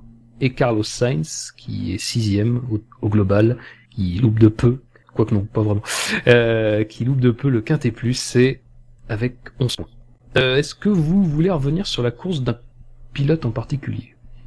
Moi j'aimerais bien revenir sur la course de Button. Eh bien, vas-y. Parce que sauf erreur de ma part, euh, je- au moment où euh, il y a eu tous les arrêts et tout ça, il était cinquième.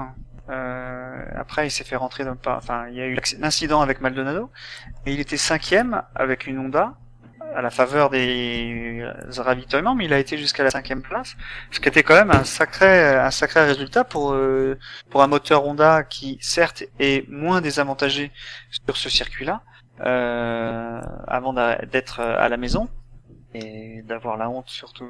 Enfin bon bref. Mais je pense que il, il a fait euh, une bonne course. euh, malheureusement euh, encore euh, avec une casse moteur, enfin une casse de boîte a priori euh, température. Euh, Et euh, j'étais surpris de les voir quand même à, à ce niveau-là. Ils se sont assez bien qualifiés quand même, parce que 12e et 14e, quelque chose comme ça. Il visait les points. Ouais, ouais. Je, Voilà. et Ce qui, il- vu la je pense qu'il de ce circuit, était jouable. sans la touchette avec Maldonado, euh, les points auraient été touchés, enfin sans, la, enfin, sans les problèmes de fiabilité, les points auraient pu être euh, atteignables, euh, comment dire, euh, sans circonstances de course. À, enfin, oui, je m'entends, mais de manière hon- honnête, sans, enfin, normal quoi. Oui, Alonso naviguait dans ces eaux-là aussi quand il a eu son abandon. Mm, mm. C'est pas très loin du, du, du, du dernier point, par exemple.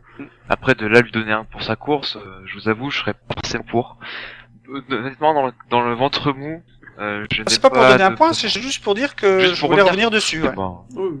C'est pareil, je voudrais, je préfère revenir aussi sur euh, Rossi, qui a quand même eu, quand même eu une adaptation assez compliquée. Lui, il a su mardi qu'il allait piloter, etc. Je trouve qu'il s'est très bien débrouillé pour un premier week-end de course, surtout sur Ouais. ce circuit qui est pas du tout évident. Donc c'est un nouveau circuit pour lui, de courir de nuit, euh, dans une Formule 1 en plus. euh, je- bon, je lui mettrai pas non plus peut-être pas un point, mais je voudrais moi quand même si. lui dire bravo. Tu vois, moi aussi, moi je lui mettrais un point parce que euh, c'est un peu ce que j'essaie de montrer dans mon petit paragraphe euh, sous son nom. Euh, c'est que voilà, alors évidemment il vient pas de nulle part et puis comme je disais samedi sur le chat, il a poussé pour avoir ce baquet. Donc voilà, évidemment on va pas le plaindre outre mesure, mais il arrive quand même à Singapour. On sait que Singapour c'est le circuit le plus dur physiquement, c'est un circuit où toute faute se peut se payer très cher. Il, il en a fait expérience en essai libre. Et malgré tout, et malgré un problème de radio, malgré un, pro- un départ difficile, il a été livré à lui-même euh, sur la, dernière partie de course. Et ben, il termine devant euh, devant Stevens. Alors effectivement, il y a des circonstances. Hein. Stevens euh, était devant lui, je crois. euh, euh, il me semble avant la dernière voiture de sécurité, au moment de la dernière. Enfin, je sais plus exactement. Euh, mais enfin, en tout cas, moi, j'aurais envie de voilà de lui donner le point parce que je trouve que c'est une belle performance. Il n'a pas été largué. Euh, c'est vraiment un circuit difficile pour commencer, donc euh, si j'avais un point à donner, je lui mettrais à lui.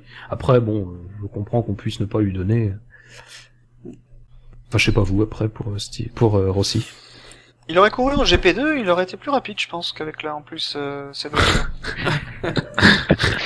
Surtout qu'a priori, c'est- il a une bonne GP2. Il est deuxième quand même. Oui. Moi, Je sais pas. euh, Vous avez pas l'air convaincu. Non. Je réfléchis, c'est, c'est- ça peut être. si, on n'en met pas souvent, donc. euh, Attention, c'est- c'est l'unanimité. c'est hein, vrai. donc, euh, c'est- Ouais. On n'en met pas souvent, donc euh, moi je pourrais me relier, à, je pourrais me rallier à toi. Après, euh, moi, je- j'avoue que je mettrais aussi, euh, enfin, bon, c'est- je le mettrais pas, mais j'aurais le, le point de la malchance quand même pour Viat, Pour qui s'arrête. C'est vrai qu'il faut en parler de Viat, c'est le grand malchanceux de cette Ouais, course. Bah oui. il s'arrête à chaque fois avant les voitures de sécurité, enfin avant la VSC et avant la deuxième voiture de sécurité. Enfin, c'est c'est terrible parce que lui, à chaque fois, ça lui ruine totalement ses efforts Ouais. puisqu'il se fait passer par les deux Mercedes la première fois et puis bah la deuxième fois, encore une fois, même s'il se fait pas passer, bah ça lui permet pas de, de jouer son le coup à fond. En pas de bol quoi. Alors que y, a- y avait pas de raison qu'il soit pas euh, capable de d'être une menace pour Raikkonen, même s'il l'a pas forcément été dans le premier relais. Il aurait pu finir tranquillement quatrième. Ouais, normalement c'était sa place. Hein. Oui oui. Oui. Mm. Donc je sais pas, messieurs, vous d'autres pilotes, est-ce que on ne met pas de points puisque visiblement il n'y a pas de consensus Ouais. Ouais, parce que j'hésite trop. Parce que Gviat aussi pourrait mériter un point. Et donc, Oui. euh, Je sais pas si on a le droit de couper le point en deux, de faire de faire demi-point. Nous ne sommes plus Euh. dans les années 80. Eh oui. Les années 80, on se permettait tout. Euh, ben donc, messieurs, je vous propose, alors, avant d'attaquer le Quintet Plus, peut-être de revenir sur le cas de Grosjean. Au moins l'évoquer. Euh, parce que c'est vrai que les différentes déclarations, on en a un peu parlé tout à l'heure, les différentes déclarations euh, qu'on a eues d'Abitbull avant la grille de départ sur Canal+, qu'on a eu de Prost après le Grand Prix sur Canal+, qu'on a eu même de Oui. Grosjean lui-même, euh, laissent quand même entendre. et même on a des faisceaux concordants. voilà, ça concorde vers le fait. Et puis la, la reconduction de Maldonado, évidemment, par Lotus pour 2016, euh, sans parler de Grosjean, évidemment, nous amène euh, à penser avec euh, insistance que Grosjean est en partance vers As. Alors moi je, je trouve ça bizarre. Pardon, hein. Vas-y. Pour moi, on peut dire qu'il est en partance. Vers qui je trouve, j'ai, j'ai été étonné de la déclaration de, de Cyril Abitboul. Il disait que on ne peut pas lutter. Euh, euh, Romain a besoin d'avoir une grande. euh, Enfin, c'est, normal qu'il ait envie d'aller dans une grande équipe, dans une grande épique, grande équipe. Euh, Lotus n'est plus une grande équipe, on est d'accord, mais de là à dire que As serait une grande équipe, Après, Grosjean, Grosjean a dit lui-même hein, que ce serait Oui. soit Lotus, soit As. Donc, euh, je pense qu'on peut directement. euh, oui, je sais, mais je, je, je- j'étais surpris par cette déclaration d'Abitboul. Après, ce qu'il voulait peut-être dire à Bitbull, un giron. Parce que être chez As, c'est indirectement être dans le giron Ferrari, puisqu'il y a quand même une Voilà, je voulais collaboration revenir sur ça aussi. C'est ce que j'ai entendu, j'ai exclu, pardon. Ah. C'est que l'objectif serait qu'en 2017, il puisse intégrer Ferrari. Alors c'est une rumeur. Oui. Ouais, mais mais faudrait que Vettel c'est- soit d'accord. c'est- Faudrait que Vettel soit. Oui, oui, bien sûr, bien C'est sûr. un objectif, même s'il est Voilà. il en sera encore très loin. Oui, oui, Oui, je suis d'accord, mais ça, ça peut être aussi une perspective d'avenir qui peut se dire, on sait Oui. jamais si jamais ça se tourne bien, qu'il y a un- une couille dans le pâté chez euh, chez Ferrari, que on sait jamais. Sur un malentendu, ça peut se passer. Même C'est si quand même pas une régression forcément- aujourd'hui, hein, malgré tout. Oui, oui, c'est une régression, mais bon, c'est quand même un projet ambitieux. Vraiment, mais ça, alors moi j'avoue que j'ai du mal à. C'est vraiment une régression.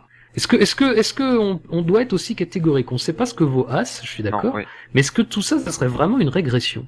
Parce Par que rapport à ce qu'est Lotus en ce moment, euh, pas forcément. C'est vrai que pas où Lotus. sera As. C'est ça le problème, c'est que c'est une complète inconnue. Oui, non, mais enfin, après As, tout ce qu'on tout ce qu'on sait de As, c'est que c'est ni Virgin, ni HRT, ni euh, ni Caterham. Ça, on on- sait, on sait que financièrement, c'est pas le problème de, c'est pas un problème pour As. Moi déjà, je trouve que ça, déjà, c'est C'est une un équipe dont on imagine, c'est une équipe dont on imagine qu'à Melbourne l'an prochain, elle sera capable, on va dire, de d'essayer d'arriver en Q2. Dès Melbourne. Vous, avez des objectifs. euh, Non mais attends, moi très sincèrement, je sais pas de quoi elle sera capable, mais tout ce que je sais, c'est qu'au niveau de la situation et du contexte, il va passer d'un- truc qui flottait euh, sur des sur, des rondins de bois pourris à quelque chose qui sera clair, net et il y aura pas de souci de ce côté-là. As a, a les fonds pour maintenir une équipe de Formule 1, pas pour faire une grande équipe de Formule 1. Et puis de toute façon, il, il sait pas ce qu'il veut faire, mais il a les fonds pour maintenir une équipe de Formule 1 sans difficulté. Et en plus, il a une alliance avec Ferrari. Donc euh, moi, je suis désolé, aujourd'hui, Lotus, tout ce qu'on sait, c'est que l'année prochaine, ils sont en balance entre Lotus, conserver un moteur Re- euh, Mercedes possiblement, ou être acheté par Renault, mais ça prend du temps. Est-ce que ça, c'est peut-être pas aussi ce qu'a joué dans la potentielle décision hein, qu'on attend, bien sûr, dont on attend la confirmation euh, Bon, après, au niveau sportif, c'est autre chose. C'est vrai que niveau carrière, c'est c'est intéressant parce qu'il il va arriver dans un tout nouveau projet en tant que pilote numéro un a priori, et il Bah, pourrait a priori, si- parce qu'a priori, ça serait avec Gutiérrez, oui. et c'est- il pourrait être un peu euh, le mec qui a fait Je suis pas monter sûr qu'il sera. Je suis pas sûr qu'il sera pilote numéro 1. Hein. Ah, et ça si, sera peut-être kiff kiff au début. Oui. Gutiérrez, il amène l'argent. oui, mais il amène l'expérience, euh, Grosjean, tout de même. Oui, il amène plus d'expérience, mais euh, Maldonado aussi. Enfin, face à Oui, Maldonado non, mais- aussi, oui, il mais- si- de l'expérience. La Tu preuve, les points dire- qu'il a aujourd'hui.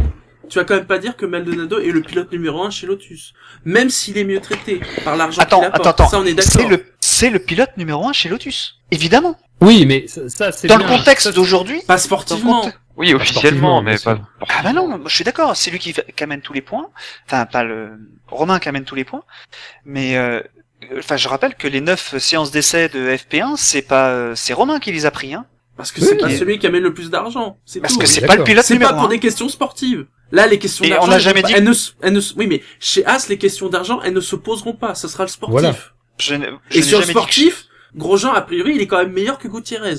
Alors après, il y aura peut-être pas un pilote numéro 1, un pilote numéro 2. Il y aura peut-être, euh, voilà. euh, Pour moi, il y aura, il y aura un statu kiff- quo. un statu euh, quo. voilà. Et pour moi, il n'est pas le pilote numéro 1. Il n'est pas pilote numéro 2 non plus, d'ailleurs. Euh, il y a un statu quo. Euh, je pense qu'il part de chez mais Lotus. sportif, mais au-delà, on parle pas de statut, mais sportivement, on s'attend quand même à ce qu'il fasse mieux que Gutiérrez. Oui. Voilà. Après, ça pourrait devenir aussi un ambassadeur. Plus tard dans la dans l'avenir, on retiendra que Grosjean était un des premiers pilotes à lancer As. Qui sait ce que deviendra As et ça pourrait toujours être une belle ligne aussi sur le palmarès, sur le CV, qu'il a pris le, le risque d'aller dans une petite écurie, bah petite Mhm. écurie, on va la considérer comme ça pour le moment, pour essayer de la développer puis pour euh, l'amener à un grand niveau. Ouais, mais comme a fait Trulli, comme a fait euh, euh, Non, mais tu peux pas, on peut pas Tu comparer. peux pas Si, comparer, si, non. euh, Mais non, tu Non, peux mais je suis d'accord que les équipes- les équipes- les, les équipes, mais attends, on sait, on sait rien aujourd'hui. Hein. Euh, les équipes sont, Bah, on sont- sait rien, on sait sur le papier. Laissez-moi parler. Les équipes sur le papier, effectivement, euh, Virgin, c'est pas, c'est pas As. On est d'accord. Euh, J'ai révisé mon, comment dire, mon, mon opinion sur As parce que effectivement, depuis euh, quelque temps, euh, on entend parler de plus en plus de choses sur sur l'équipe. Ça commence à, ça, c'est sérieux, beaucoup plus que ce que j'y croyais en fait en début d'année.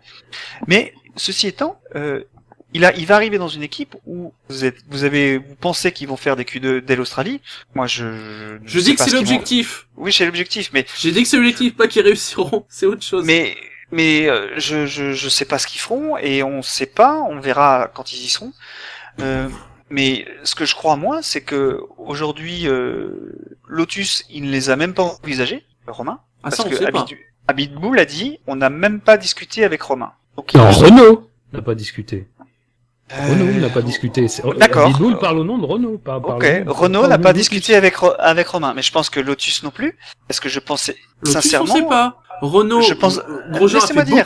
beaucoup d'appels du pied et on voit qu'aujourd'hui rien n'est encore décidé. Voilà, mais je pense que quand même Lotus ne doit pas payer tous ses tous ses salariés et donc aussi ses pilotes euh, depuis un certain temps. Euh, je m'attends pas à ce que Romain, enfin je m'attendais pas à ce que Romain fasse de cadeaux à Lotus. Donc il, il est parti vraiment. Enfin moi c'est comme ça que je le vois. Il est parti parce qu'il fallait qu'il parte. L'équipe ne lui faisait pas confiance alors que c'est lui qui amène tous les points, même si c'est pas lui qui amène l'argent, mais c'est lui qui amène tous les points. C'est lui qui va aider l'équipe l'année prochaine parce que tous les points qu'aura gagné Romain l'année prochaine, c'est lui qui euh, qui qui euh, qui donnera l'argent à l'équipe. Euh, et, euh, et il décide quand même de se barrer parce que euh, il sait que, enfin, il sent que ça, c'est pas, c'est, c'est foutu chez Lotus. Oui, ben non, mais ça. Comme ça, on est d'accord. D'accord. Ouais, ça, on est d'accord. On est mais d'accord. Le fait qu'il parte chez As, c'est pense- un gros signe que bon. Je pense que s'il avait pu partir ailleurs que chez As, il aurait parti ailleurs. Mais le fait qu'il aille chez As montre aussi à l'ensemble de la du F1 Circus que c'est euh, euh, qu'il y va aussi par dépit, quoi. Mais Enfin, je moi, sais pas. Enfin, évidemment, si tu si tu te dis, de toute façon, il y a pas, il y a, il y a comme il y a pas de de baquet euh, possible ailleurs. Oui, mais d'une certaine manière, je, je pense que euh, Grosjean, c'est aussi où il met les pieds. Je veux dire, même si ça se passe pas super bien, de toute façon, ça se passera pas aussi mal qu'en 2014, par exemple, avec Lotus. C'est pas possible. Enfin, je veux dire, euh, euh, même si tu tu crois pas en As, tu peux pas quand même envisager que ça se passe de la même manière. Ça, ça sera peut-être difficile, ça sera sans doute difficile au début. Et puis de toute façon, quand t'écoutes Gene Haas, il s'attend pas à ce que ce soit le, le champagne dès la deuxième course. Hein, il s'attend à ce que ce soit sur des années du travail. Mais à l'échéance, j'ai pas l'impression que ce soit forcément négatif. Enfin, moi, j'ai pas le sentiment que ce soit perçu comme négatif. C'est perçu comme un risque, parce que Oui. de toute façon, Hmm. parce que de toute façon, tant que tu vas pas chez Ferrari, Mercedes ou Red Bull, c'est forcément un risque. Hein. On sera, enfin, on rappelle très bien que Massa, quand il va chez Williams, on est, on est tous en train de baisser la tête, de se dire oh là là, qu'est-ce que ça va donner? C'était un risque aussi. Quand on voit la voiture depuis 2014, on se dit bon, c'était voilà, ça- c'est c'est un pari payant. Euh, mais c'est pareil, euh, voilà, pour Grosjean. Et en plus, effectivement, alors même si faut pas non plus aller plus vite que la musique parce que euh, être proche de Ferrari, euh, c'est euh, souvent en être très très loin, en être même Oui. plus loin que d'autres. Euh, on l'a vu récemment, malheureusement. Euh, et euh, se rapprocher du giron Ferrari, ça lui donnera pas les clés de la Ferrari en 2017. Mais une chose est sûre, c'est que Grosjean et Ferrari, il y a quand même déjà eu des contacts. Ferrari n'a pas non plus euh, ne s'est ne s'est jamais désintéressé à Grosjean. Au contraire, Ferrari a contacté Grosjean. Alors euh, voilà, les discussions, comme dit Grosjean, dans le paddock, c'est fréquent. On discute euh, un peu avec tout le monde. Enfin, voilà, euh, c'est aussi à noter. Dire, Grosjean, c'est quand même un pilote qui compte aujourd'hui sur l'échiquier de la F1. Et il a, euh, il a pas le statut de, le statut négatif, même si bon, moi, moi je considère que c'est pas si négatif que ça de pilote payant, bien qu'il soit soutenu par Total. Et il a plutôt d'ailleurs le, statut d'un pilote, euh, d'un très bon pilote, pas d'un très très grand pilote, pas d'un excellent pilote, mais d'un très bon pilote, capable de belles choses. Et le, le, le, podium de Spa l'a rappelé euh, de fort belle manière et fort à, propos. Euh, donc à ce niveau-là, voilà, moi je considère pas que c'est un, considère pas que c'est un problème qu'il aille chez As. Ça pourra mal se passer effectivement, mais soit il est dans son esprit de se dire c'est de la construction, donc de toute façon je vais passer 3, 4, 5 années à essayer de, de faire de As euh, une voiture capable de jouer, euh, je sais pas, hein, le, le, le, le- top 5 régulièrement, le podium régulièrement. soit bah, il a un autre plan en tête, et puis bah, ce plan-là, eh ben, il va falloir qu'il se crache dans les deux mains pour le réaliser avec As, parce que voilà, s'il veut taper dans l'œil de Ferrari, euh, ça sera pas, euh, ça sera pas une partie de plaisir non plus. Parce que Ferrari en 2017 aura beaucoup de choix. Hein. Faut, pas non plus, il y aura pas de gros gens dans dans la possibilité pour Ferrari s'il remplace Raikkonen.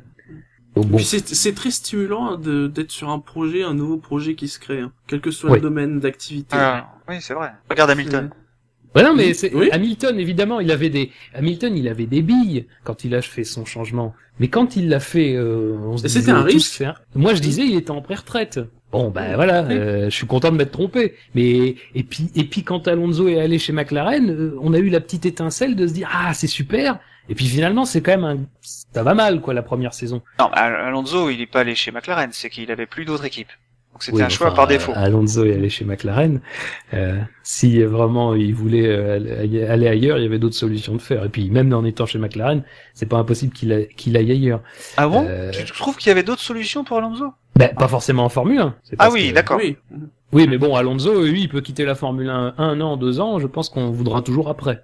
Euh. Il y en a d'autres. c'est- Grosjean, par exemple, vaut mieux pas qu'il quitte la Formule 1. Ah, Il a déjà quitté une fois. Il y a des pilotes comme ça Oui, qui sont prometteurs. Oui, oui, mais enfin, bon, il était Il y a pas vraiment arrivé. Moi, je Il y a eu considère pas qu'il chance, soit il y a eu une arrivé. chance, il en a profité. Euh, il y a des pilotes prometteurs comme ça qui ont quitté la Formule 1 en espérant euh, que ça pourrait rebondir, et puis c'est jamais arrivé.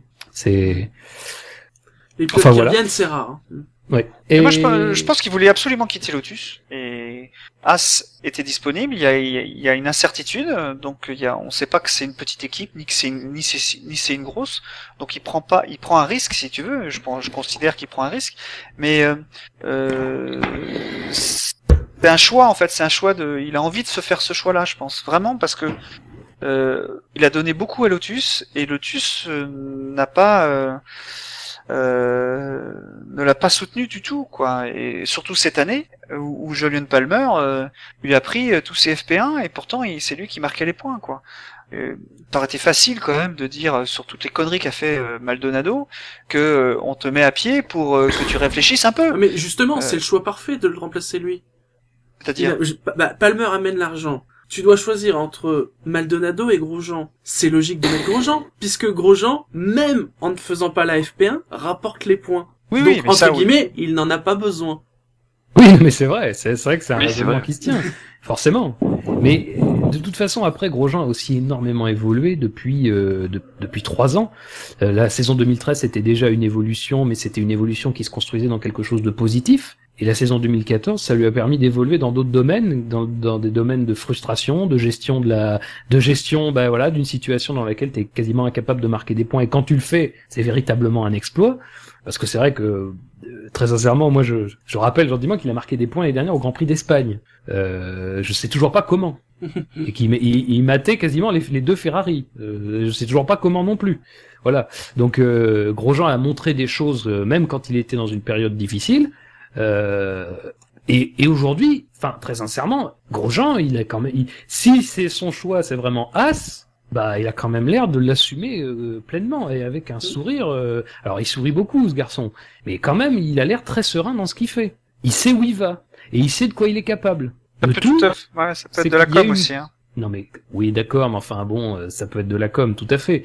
Enfin Je- j'ai pas l'impression qu'il soit pas serein malgré Ah tout. non, non, je pense qu'il est serein, mais euh, je le dis, ça, enfin, en, en essayant de, de, de, de, de prêcher le, le vrai pour le faux, enfin, je, je me dis, ça peut être aussi de la com, et, et euh, il a pris la décision de partir chez As. Euh, imagine que dans une semaine, Renault annonce, euh, et, euh, et que le, le projet euh, est super réussi, ben voilà, il, il, oui mais il va, il va pas après, pouvoir dire, je me suis trompé. Hein, c'est plus son pas. problème. C'est plus Non, son maintenant c'est plus son problème parce qu'il a pris la De décision. De toute façon, parce que même, mais, mais, je veux dire, même si Renault arrive, mais Renault avait qu'à arriver avant. Dire à Oui. Bitbull, quand, parce que s'il y a bien quelqu'un qui avait pas l'air serein en parlant de Grosjean, c'était pas Grosjean, c'était à Bitbull. Et, c'était- et même, j'aurais, j'ai même tendance à dire que Prost avait pas l'air super content non plus. Parce que, évidemment, que Renault, si, s'ils veulent revenir Renault, bah, ils préfèrent avoir Grosjean. Ça, c'est évident. C'est plus Renault qui va avoir les boules, hein. Oui. C'est pour ça que c'est pour ça que moi je dis Renault F1 essaye de nous faire croire que Renault veut y aller, mais j'ai pas l'impression que Renault veut y aller. C'est en voyant ces ces, euh, ces têtes déconfites des autres qui euh, qui ont bien vu que ils sont ils ont ils ont fait partir euh, le ce- celui sur les sur lequel ils espéraient euh, monter l'équipe que ils sont un peu dégoûtés et que peut-être que justement Carlos Ghosn va prendre la décision. Écoutez les gars vous aviez un bon pilote vous l'avez laissé partir. Bon bah moi je suis pas sûr de vouloir y aller Oui, mais bon, ça après, euh, il y a d'autres bons pilotes. hein. Il y a d'autres bons pilotes et. Et, pour répondre à Gus Gus, il aura l'occasion de retourner chez Renault si Renault revient. Et c'est toujours pareil. C'est-à-dire que tant que la euh, bah c'est- oui, mais voilà, tant que tant que Renault n'a pas pris sa décision, et je suis pas certain que parce que la prochaine échéance pour euh, pour Lotus euh, et sa fiscalité c'est le 28. Et quoi qu'il arrive, euh, ce sera la dernière décision. Et Renault n'aura pas pris sa décision à ce moment-là. Euh, euh, D'après ce que j'ai compris, Lopez va devoir payer le fisc anglais à ce moment-là, et, les... et ce sera beaucoup plus compliqué pour euh, sans doute pour Renault d'acheter euh, d'acheter Lotus après ça. Là, je suis pas forcément d'accord. Je suis pas d'accord avec toi, Jackie, sur le fait que même si Renault revienne, qu'il aurait la possibilité d'y retourner plus tard. Parce que si ça se trouve, Grosjean est beaucoup mieux au courant que nous sur la situation et qui sait déjà ce qui va se passer. Peut-être qu'il sait que demain Renault va annoncer qu'ils vont reprendre Lotus ou qu'au contraire ils vont dire qu'on ne prend personne. Est-ce que sa décision n'a pas été dictée avec ça? Est-ce que c'est pas lui, même s'il savait que Renault revenait, a décidé ben, je vais pas chez Renault et je vais chez As. Après c'est lui qui a ses raisons. Moi je les comprendrais pas, mais est-ce que aussi il connaîtrait pas déjà les ce qui va se passer pour Lotus? Et que même avec ça, c'est lui qui a vraiment pris sa décision d'aller chez As. Non, puis, et puis, enfin, bon, après, on va essayer d'en terminer, mais moi, je rajouterais que le fait que Renault euh, ne, soit pas là, ou, enfin, le fait que Renault arrive, euh, quelles que soient les difficultés qu'ils rencontrent actuellement, et qu'importe le fait qu'ils perdent Grosjean euh, parce que ils peuvent pas tout de suite s'aligner euh, ou discuter avec lui, reste que Renault, ça va être son unique fournisseur moteur.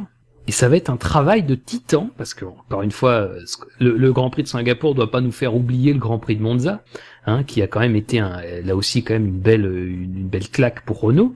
Euh, c'est que Renault aujourd'hui a un moteur qui n'est pas performant, et que l'année prochaine ils auront une voiture. S'ils reviennent, ils auront une écurie avec leur moteur. Alors Renault effectivement c'est une force de frappe plus importante que que que, que Lotus euh, que Lotus seul, ça on est bien d'accord. Mais on voit avec euh, McLaren que travailler seul sur son moteur, c'est pas la panacée. Et euh, dans la décision euh, de Grosjean, j'imagine que évidemment il a considéré le fait que Renault rachèterait bien Lotus. Aller chez Renault, ça me semble pas être un pari. Ça- enfin, rester dans le, chez Renault, ça me semble être tout autant un pari qu'aller chez As, avec aujourd'hui un moteur Ferrari qui est clairement meilleur que le moteur Renault.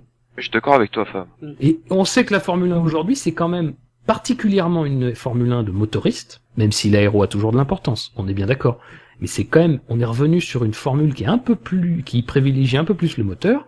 Aujourd'hui, si j'ai le choix l'année prochaine entre une Ferrari, entre un moteur Ferrari et un moteur Renault, très sincèrement, je prends plutôt le moteur Ferrari, vu ce que je vois. Sans parler du fait qu'il a sans doute dû au moins apercevoir le châssis. Oui. Si ça se trouve, ça peut être ce genre de choses qui peut le décider, hein. Ça va être Oui, voilà. annoncé dans, dans, au Grand Prix des USA, je pense, de toute façon, maintenant. Pour, euh... Mais ils avaient pas dit aussi euh, d'ici la fin du mois, As? Si, si, si. Mais de toute façon, enfin, bon, après, je pense que beaucoup de choses vont évoluer dans les dix jours qui restent. Ouais, ouais. ouais. Je... Mm. Bon, Renault va quand même pas indéfiniment repousser sa décision. Normalement, là, on va arriver aller, sur quoi. 10 jours clés, quoi. Va se passer plein Ouais, va falloir y aller un moment, hein, parce que. Et vous savez quoi? Euh, Moi, je me suis même dit, euh, en voyant la, la, la, Y aller ou pas y aller d'ailleurs. la, la combinaison verte de, de Romain, je Oh, me suis c'est même moche. dit que, que Xbox serait un sponsor de, de, de As, en voyant ça. Et tiens, ça pourrait être les, ces couleurs de l'année prochaine. En, en voyant ça, Non, mais euh, Microsoft. parce que euh, être Microsoft, c'est amé- c'est américain, hein, donc euh, Oui. une- dans une équipe américaine, il y a une certaine, euh, enfin, C'est cohérent. patriotisme. Logique. Il y a un certain patriotisme. Donc, euh, ça pourrait. euh, Ou ça peut, en fait, rester, en voyant ça peut rester avec euh, Renault. Ça pourrait devenir un gros sponsor de chez Renault, après tout. Eh bien, en tout cas, on sera à l'affût, parce que c'est un dossier très, très intéressant. Ouais, On n'a pas tous la même avis. hein. Ouais, on n'a donc- pas tous Là, il est plus chaud. hein. brûlant. hein. Il- Oui. Les brûlants, et effectivement, il nous tient en haleine depuis un petit moment, et donc, euh, vivement la, Bientôt la fin, normalement, de tout ça. sans Vivement doute, le euh, Vivement le prochain, ouais, vivement le prochain podcast pour qu'on en reparle encore. Gugus, euh, normalement, la, la première annonce, ça devrait être As, Oui. puisque Grosjean a dit que ça serait annoncé très vite. Pour Renault, eh bien, il faut attendre euh, les discussions avec euh, tout le monde. hein. donc, euh, ça sera. ça- Comme je disais tout à l'heure, j'ose espérer que ça sera pas non plus dans, dans deux mois, hein, parce que là, ça va être un peu juste. Euh, toujours est-il, messieurs, que on va juste évoquer, parce qu'on a fait long sur Grosjean, que il y a des bruits qui courent, euh, notamment euh, le, le Télégraphe qui annonce que, enfin qui annonce, qui envisage le fait que Button pourrait prendre sa retraite et l'annoncer au Grand Prix du Japon. Mhm. Euh, donc fiable c'est un- le Télégraphe Comment? C'est fiable ça comme journal? Bah, c'est Ça va. un journal Ça va, ça britannique. va, ça va, euh, ça va. Ça va Non mais je connais pas les. C'est oui, oui, c'est plutôt fiable. plutôt fiable. En, en matière de, de F1, en tout cas, c'est c'est plutôt fiable. Mais Mhm. mais en tout cas, de toute façon, on attendra la confirmation euh, officielle pour ce. Il parle d'une annonce en, avant, marge du Grand Prix du Japon, sachant qu'on sait qu'il a des attaches avec le Japon, bien évidemment. Euh, qu'il aurait dit sa décision euh, il y a quelques jours à McLaren, que ça viendrait de lui. Enfin, apparemment, on lui aurait proposé une prolongation, mais avec une baisse de salaire, il l'aurait pas accepté. Euh, et alors, euh, par contre, il, il ne s'ennuierait pas l'an prochain parce que on parle de lui en WEC, on parle de lui en rallycross. Parce que rappelons que son père était pilote de rallycross et qu'il a testé, je crois, la mini de rallycross au mois d'août. Oui. On a même parlé de lui, j'ai vu ça pour Top Gear, pour euh, la nouvelle version de Top Gear qui va Oui. arriver l'an prochain. Hein. J'ai entendu. Donc a priori, même s'il part de la F1, euh, il fera des choses en 2016. Oui, Pas de souci pour son avenir. hein, c'est ça. Je pense qu'il y aura pas de problème de reconversion, le garçon. Mm. Bon, messieurs, donc. C'est- vrai, en endurance, il a vraiment le profil quoi. Après voilà, ça, ça fait 16 ans qu'il est là. Euh... Ouais, bah voilà, ça fait 16 ans. Donc s'il est à un âge où on prend la retraite, quoi. Il reste une année de plus dans une écurie euh, de fond de tableau, euh, sachant qu'il lui reste pas énormément d'années, euh, autant qu'il parte maintenant. En tout cas, on surveillera là aussi les annonces autour du Grand Prix du Japon. L'année dernière, elles avaient été fracassantes, ces annonces. Donc, euh, si jamais quelque chose doit tomber, on en discutera dans les émissions, et puis sinon dans l'émission d'actu qui suivra le Grand Prix Oui. du Japon. Messieurs, donc passons euh, aux 5 meilleurs, au, to- au top 5, au, au quintet plus, évidemment. Mais ça va pas être long, on s'est ennuyé, de toute façon. Euh, ça va pas être long, mais on pourra quand même discuter de certains Oui, choix, euh, chers auditeurs. Euh, et notamment, peut-être commencer à s'interroger euh, sur le choix euh, du cinquième du Quintet Plus, qui n'est autre que le pilote Ferrari, Kimi Raikkonen, qui a marqué 27 points en tout, 57 positifs et 30 négatifs. Alors messieurs, la course de Raikkonen. bah, c'était transparent, faut bien l'avouer. Euh... Après, bah, moi, je suis content parce que c'est quand même un podium. C'est sûr que euh, Gus Il Gus avait l'air content en plus d'être là. Oui, non, mais arrêtez. non, mais c'est vrai que Gus Gus l'a remarqué. C'est vrai que l'écart avec Vettel fait mal. Ça, y a rien à dire. Euh... Avec deux safety cars. Oui. Ouais, il est. La voiture lui convient pas visiblement. Moi, je sais. Non mais Ce qui est bien, euh, c'est que ça fait un bon résultat pour Ferrari. Parce qu'enfin, un doublé, ben un doublé, deux pilotes sur le podium, Mm. euh, ça fait du bien pour Ferrari, et puis même pour Raikkonen. Parce que même s'il a pas forcément fait une super course, il finit quand même troisième, euh, ça peut remonter un peu le moral. Moi, très sincèrement, euh, si je l'avais placé quelque part, ça aurait été en quintet moins. À ce point-là. Oui, bah oui. Enfin, pardon, quoi, mais. Moi, je euh, suis pas d'accord avec Fab. en, en ca- bon, même Heureusement si je sais vote que pas, hein. les- je- même si je sais que les qualifications euh, J'entends rien. euh, n'entrent normalement pas dans le dans le dans, dans, dans la façon dont toi dont on doit envisager le quintet plus. Bon, elles y entrent quand même. Euh, donc déjà c'est un point. Je reviens pas dessus. Euh, et puis la course, enfin globalement encore une fois, euh, quand tu vois ce que fait Vettel, alors effectivement Vettel c'est un circuit sur lequel il est bon, il est très bon, il est même sans doute euh, l'un des meilleurs aujourd'hui sur ce circuit, euh, peut- peut-être avec Ricciardo d'ailleurs, j'aurais tendance à dire. Ouais. Euh, mais Raikkonen, encore une fois, euh, il est où quoi? Le seul moment où il peut être en, mettre en difficulté Ricciardo, c'est quand il temporise. Et ça n'arrive pas. Bon, alors après, on peut pas dire que Ricciardo met en difficulté Vettel. On est d'accord aussi, mais bon, Vettel et Raikkonen ont la même voiture, hein, par normalement. Et puis dans le dernier relais, je sais pas vous, mais moi ça me l'a. Je, je me je me figurais pas l'écart qu'il y avait en fait. J'avais pas fait gaffe à l'écart qu'il y avait entre les deux de tête et Raikkonen. Mais quand les deux ont passé la ligne, j'ai dit mais attends, il est où Il a abandonné. et il arrive, je sais pas, euh, une vingtaine de secondes après. Enfin, je, je dis peut-être une bêtise, c'est peut-être pas 20 secondes exactement, mais ça m'a paru une éternité. Je me suis dit mais c'est pas quand même possible qu'il ait perdu autant de temps. Alors, euh, il est arrivé. Alors, Ricardo est arrivé 1 seconde 4 et Raikkonen est arrivé 17 secondes 1. Voilà. Donc Bon, 16 Je sais pas si vous secondes. vous souvenez, Bon, ouais, je sais pas si vous vous souvenez, à un moment au milieu de la course, euh, c'était serré. Et puis Vettel a accéléré. Ricardo a suivi un peu. Bah, au moment de l'abandon de- d'Hamilton. Enfin, des problèmes d'Hamilton. Ouais, voilà. Et ça, ça a accéléré d'un coup. Et là, euh, Raikkonen, lui, il était collé. Moi, j'aime bien ce pilote. Je trouve qu'il a, il a, il a, il a vraiment une manière de, de- d'appréhender les courses qui est, qui est vraiment différente de tous les autres, euh, comme Lewis d'ailleurs. Euh, mais par contre, je pense que son, son sa manière un petit peu dilettante euh, doit quand même lui jouer des tours. Je, je pense qu'il il ne doit pas travailler. euh, Bon, je sais pas si vous vous souvenez quand euh, il a craché son, enfin il a raté son départ à Monza. Euh, il y a eu des, des papiers qui ont dit euh, voilà et on, lui a sommé de faire euh, euh, du simulateur alors qu'il déteste ça. Euh, donc il aurait fait 200 départs. Et puis on lui demande, je sais pas qui lui demande, c'est quelqu'un de, de la BBC qui demande ou Sky qui demande combien il a fait de de, de, de, tests de départ sur le simulateur. Il a dit deux. Ah, Excusez-moi, je, je sais pas si, si 200 ou 2 c'est la vraie raison, mais euh, visiblement s'il dit que c'est deux et que c'est et que c'est seulement deux, bah je veux dire qu'il y a peut-être un problème dans son travail quoi. Son approche de la F1 est peut-être euh, complètement décalée par rapport à, la, à ce que à ce que ça demande aujourd'hui.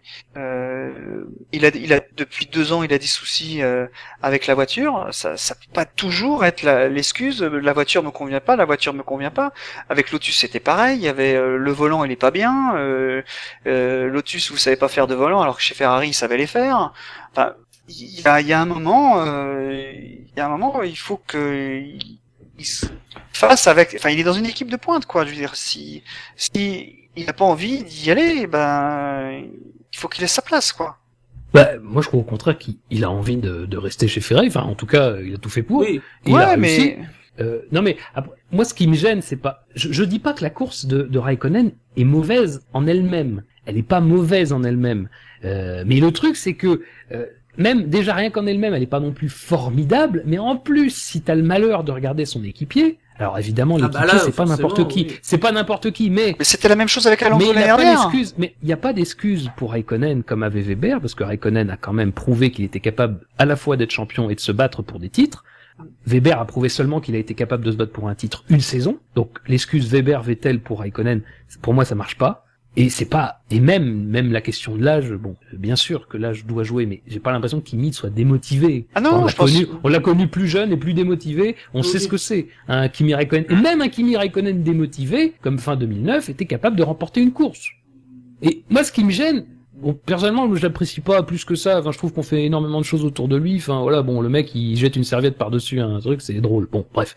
Euh, lui, c'est drôle. Quand les autres le font, c'est pas drôle. Ouais. Moi, c'est un peu. Raikkonen a cette image positive, alors que ça fait quand même deux saisons qu'il est en difficulté face à n'importe face à n'importe lequel de ses coéquipiers et a priori des coéquipiers qui sont pas non plus très au-dessus de son niveau à lui. Alors je pense que Vettel est meilleur que lui parce que Vettel est bien plus complet, bien plus bosseur et bien plus rapide. Et malgré tout, moi j'ai du mal à encaisser que sur euh, une dernière partie de course, il se fasse coller 20 secondes parce que comme le dit Gus Gus, comme l'a dit Gus Gus sur le sur le chat, il a ralenti Vettel. Son dernier tour est très lent, sa fin de tour d'ailleurs est, risquée euh, dans les boulettes, mais euh, Vettel a ralenti, il est à 20 secondes. Voilà, c'est c'est la terrible réalité quoi. Et à Monza, il manque son départ parce qu'il est pas Et c'est attentif. c'est 20 secondes sur 20 tours. Et c'est 20 secondes. Bah non, mais c'est. D'accord, peut-être qu'il se disait de toute façon je pourrais pas doubler Ricciardo. C'est possible. Et de toute façon c'est c'est c'est audible comme argument. Mais 20 secondes quoi.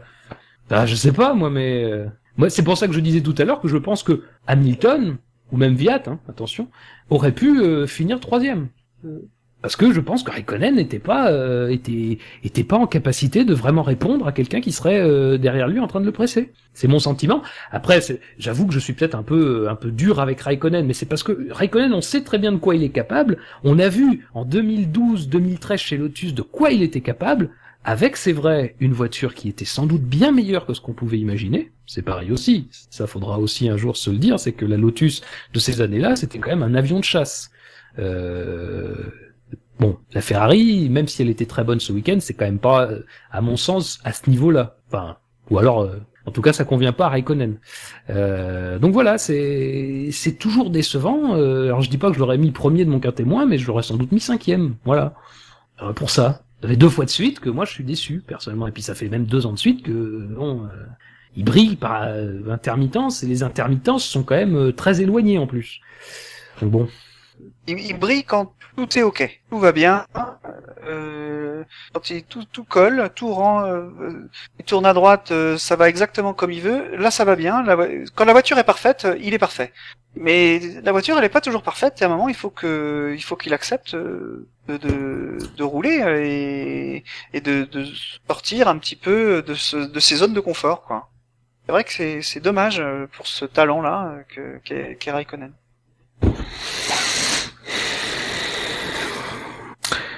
Messieurs, on peut peut-être passer euh, au quatrième du coup? Oui. Bah, euh, après avoir bien crépi, Raikkonen.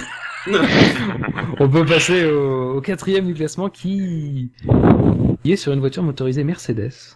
Et d'ailleurs la première du classement, c'est incroyable. Qui n'a pas encore signé. Qui n'a pas, oui, qui n'a pas encore signé chez Force India. Mais Lui il peut signer c'est chez, qu'une question de temps. il Lui peut dit signer, que c'est qu'une question de temps. il Il, peut est signer mexicain. il peut signer chez Lotus, hein. Mais c'était un bruit qui courait, hein, que il il pouvait potentiellement intéresser Renault, c'est Sergio Pérez, qui a eu 43 points au total, 45 positifs et, puisqu'on ne peut jamais faire vraiment l'unanimité, 2 négatifs. Euh, messieurs, la course de, de Pérez? Il aurait pu difficilement faire mieux. Septième, euh, quand on voit les voitures qu'il y a devant, euh, il s'en sort bien. Avec l'abandon Ouais. en plus d'Hamilton, euh, il gagne une place, hein, on peut dire, on peut dire gratuitement, sans forcément, euh, je vais pas dire qu'il la méritait pas, mais il aurait pas dû l'avoir si tout se passait bien. Donc, euh, Bah, Il gagne. 3 places hein, quand même sur des abandons. Oui, voilà, Euh, aussi, oui. Oui, L'accrochage Massa euh, et- Massa, euh, Ouais, Il aurait pu Oui, y avoir lutte avec son coéquipier, mais non, donc au Ouais. final, ouais. oui, bonne course. Il a, pro- il a su profiter des événements. Avec une voiture euh, taillée pour le pour le rapide. hein. Donc à, Oui, à c'est vrai que- à oui. Singapour, euh, c'est quand même euh, c'est quand même plutôt pas mal, hein, je trouve, euh, d'arriver à, à, à rouler euh, euh, finalement pour euh, pour la septième place. Et c'est vrai parce que, attends, elle, elle est apparue quand? En Belgique? La nouvelle, hein, c'est pas. en- Oui, ou en Hongrie? Il y a une partie en Hongrie, je crois, non? Il y avait pas une partie? Parce que je me souviens que dès la première course, on avait dit que cette évolution de la Force India était plutôt bien. En tout cas, en Belgique, ils avaient la, la totalité du, du package. Il me semble que ça avait été euh, divisé en deux. Ouais, je crois, oui, puisqu'en Hongrie, euh, c'est là où il y a l'incident de, il y a le tonneau de, de Pérez et il y a Mhm. l'incident d'Hülkenberg, euh, son aileron se casse. Ouais. Euh, Donc, que- qu'elle soit bonne sur les circuits rapides, je crois qu'on l'avait dit, c'est pas une surprise. Mais, c'est-à-dire que voilà, déjà dès la Hongrie, et donc là à Singapour, euh, cette version B, euh, ouais, c'est une bonne évolution. On me précise bien, il y avait bien le nez en Hongrie. et aux mains de, de deux pilotes euh, qui sont des, des, des, des bons pilotes de notre discipline. Oui. Parce que, encore une fois, Pérez.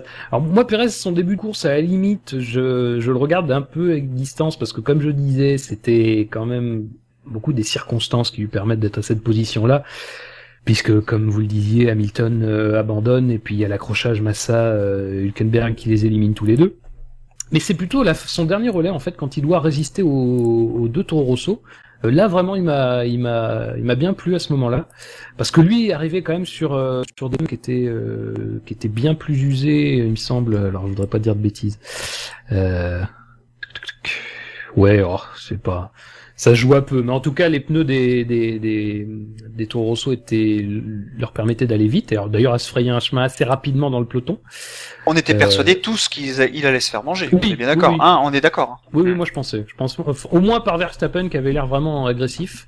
Euh, peut Comme toujours. Sainz, je sais pas. Euh, mais en tout cas, euh, moi je ne voyais pas rester. Puis il a quand même tenu les 15 tours euh, de pression et euh, voilà, c'était quand même une. Enfin, vraiment, moi j'ai bien aimé sa course. Après, de là à le mettre aussi haut dans le quintet, je sais pas. Mais bon, en même temps, c'est une des courses qui est vraiment positive pour le coup. Donc euh, c'est pas non plus incongru quoi. Il y- avait une bonne remarque de Bilo sur le chat, c'est que Force India, quand même, en n'ayant pas la voiture prête euh, en début de saison, euh, ils sont sur le point de faire leur meilleure saison de, de leur histoire. Ils sont cinquième, ils ont jamais fini le championnat cinquième. Et là, C'est qui, euh, qui- c'est qui qui est sixième? Lotus, et ils ont 19 Lotus. points Ouais, d'avance. bon, c'est c'est bon.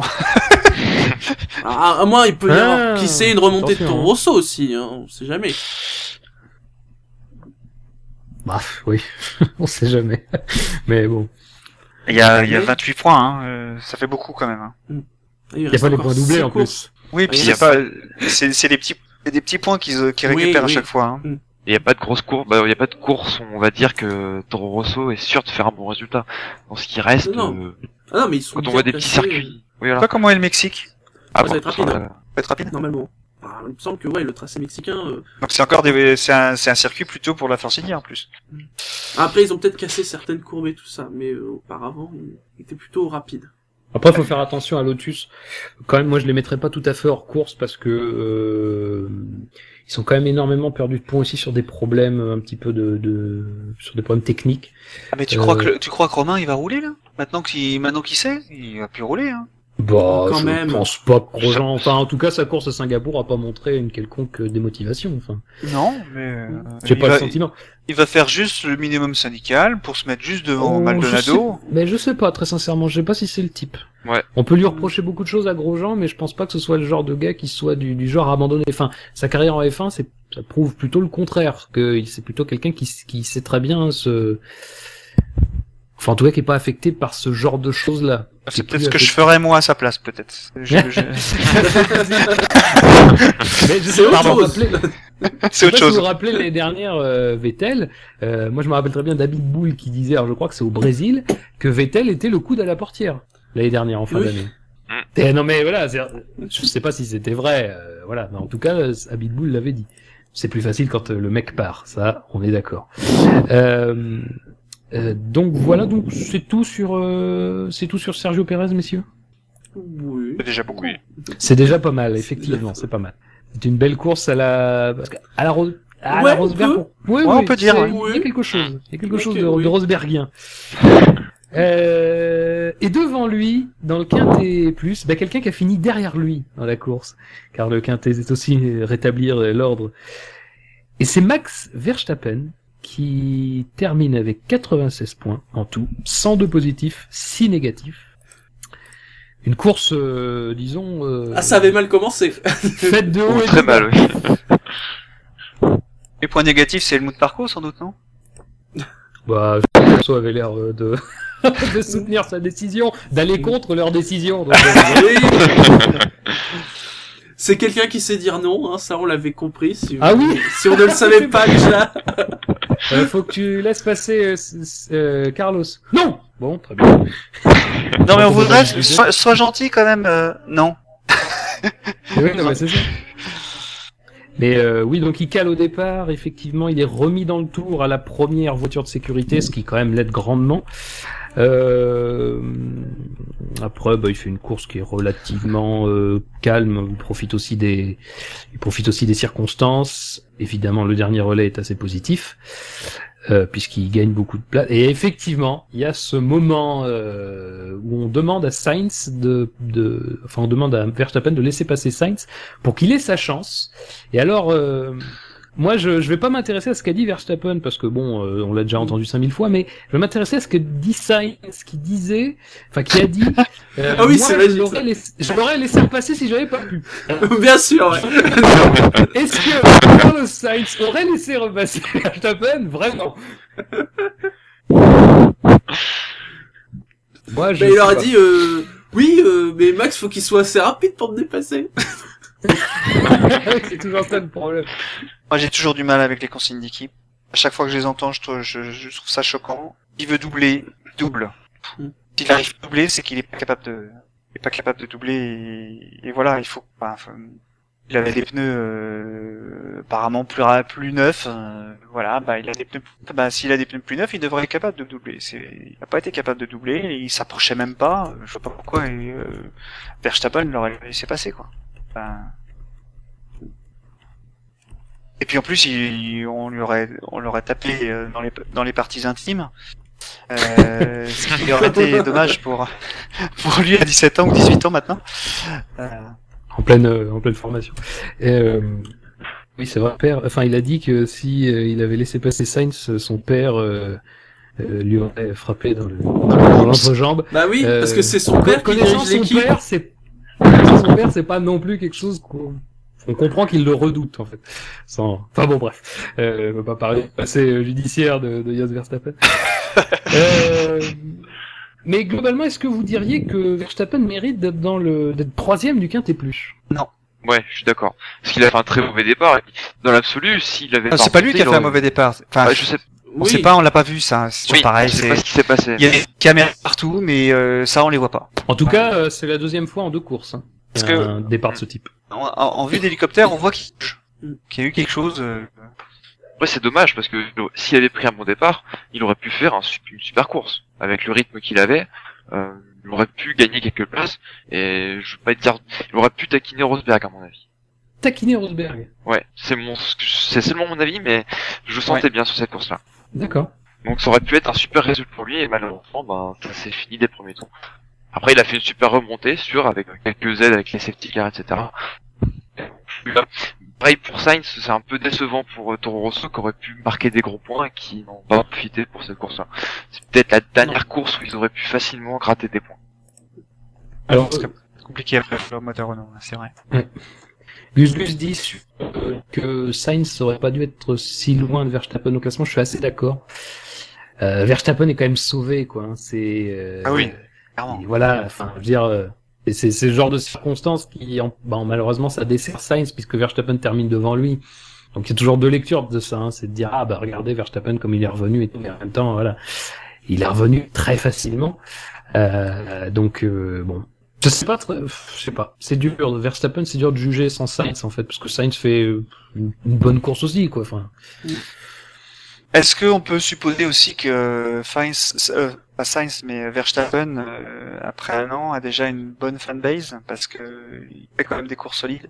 Il est très agressif dans ses dépassements, donc c'est ce que les gens aiment voir aussi. Hein, euh, donc euh, Non, puis il y a simplement le fait Euh. que voilà, au bout d'un tour, il avait un tour de retard et qu'il a fait une, une belle remontée, hein, tout simplement.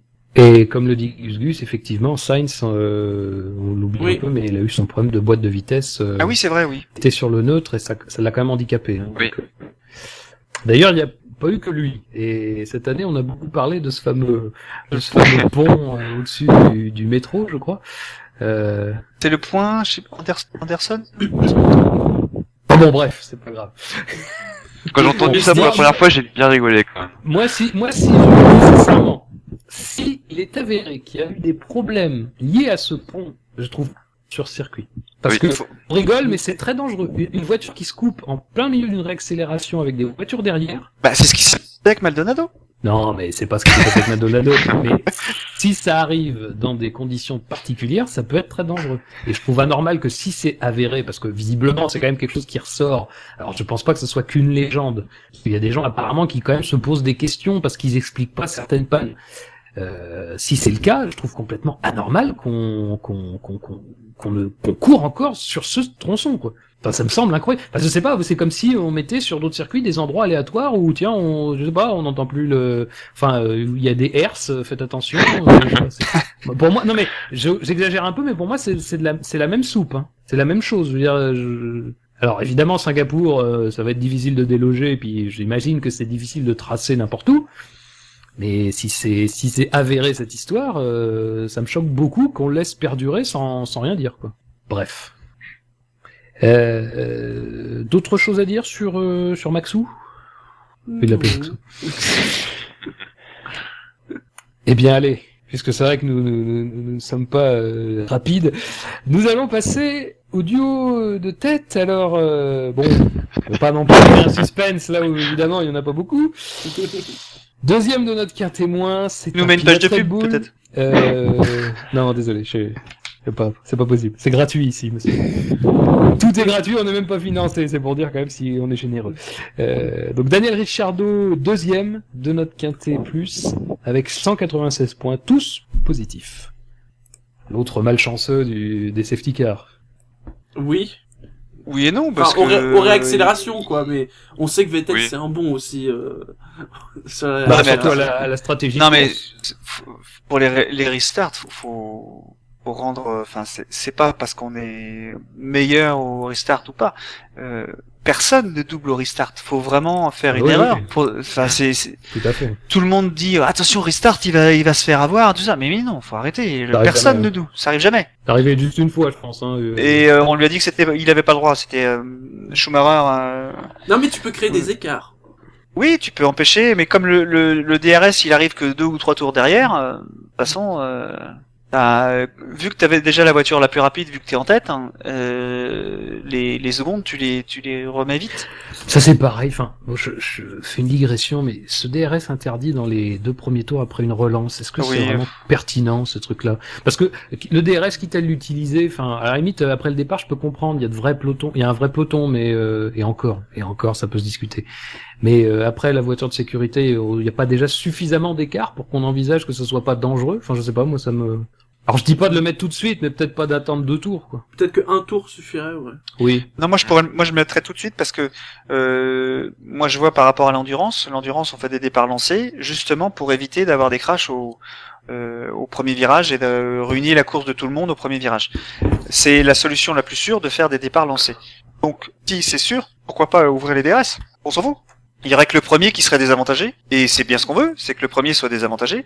Donc euh, allons-y. Hein. Non, mais après, c'est pas forcément qu'il soit désavantagé. Il a déjà un énorme avantage. Enfin, je. Oui, il a l'air, il a l'air, il a l'air, il a l'air frais. Non, mais ça, et en plus, euh, c'est lui qui dicte le rythme, quoi. Enfin, Hein. c'est tout simplement le. Ça, c'est son plus gros avantage. C'est-à-dire que lui réaccélère quand il veut. Donc lui peut, au, au minimum. Ah, tu veux dire avant, avant la ligne, mais après la ligne, il a Oui, non, non, un, un désavantage, ouais. Il a, Moi, je il a parlais cet après la ligne. avantage-là qui est énorme puisque cet avantage-là est souvent décisif.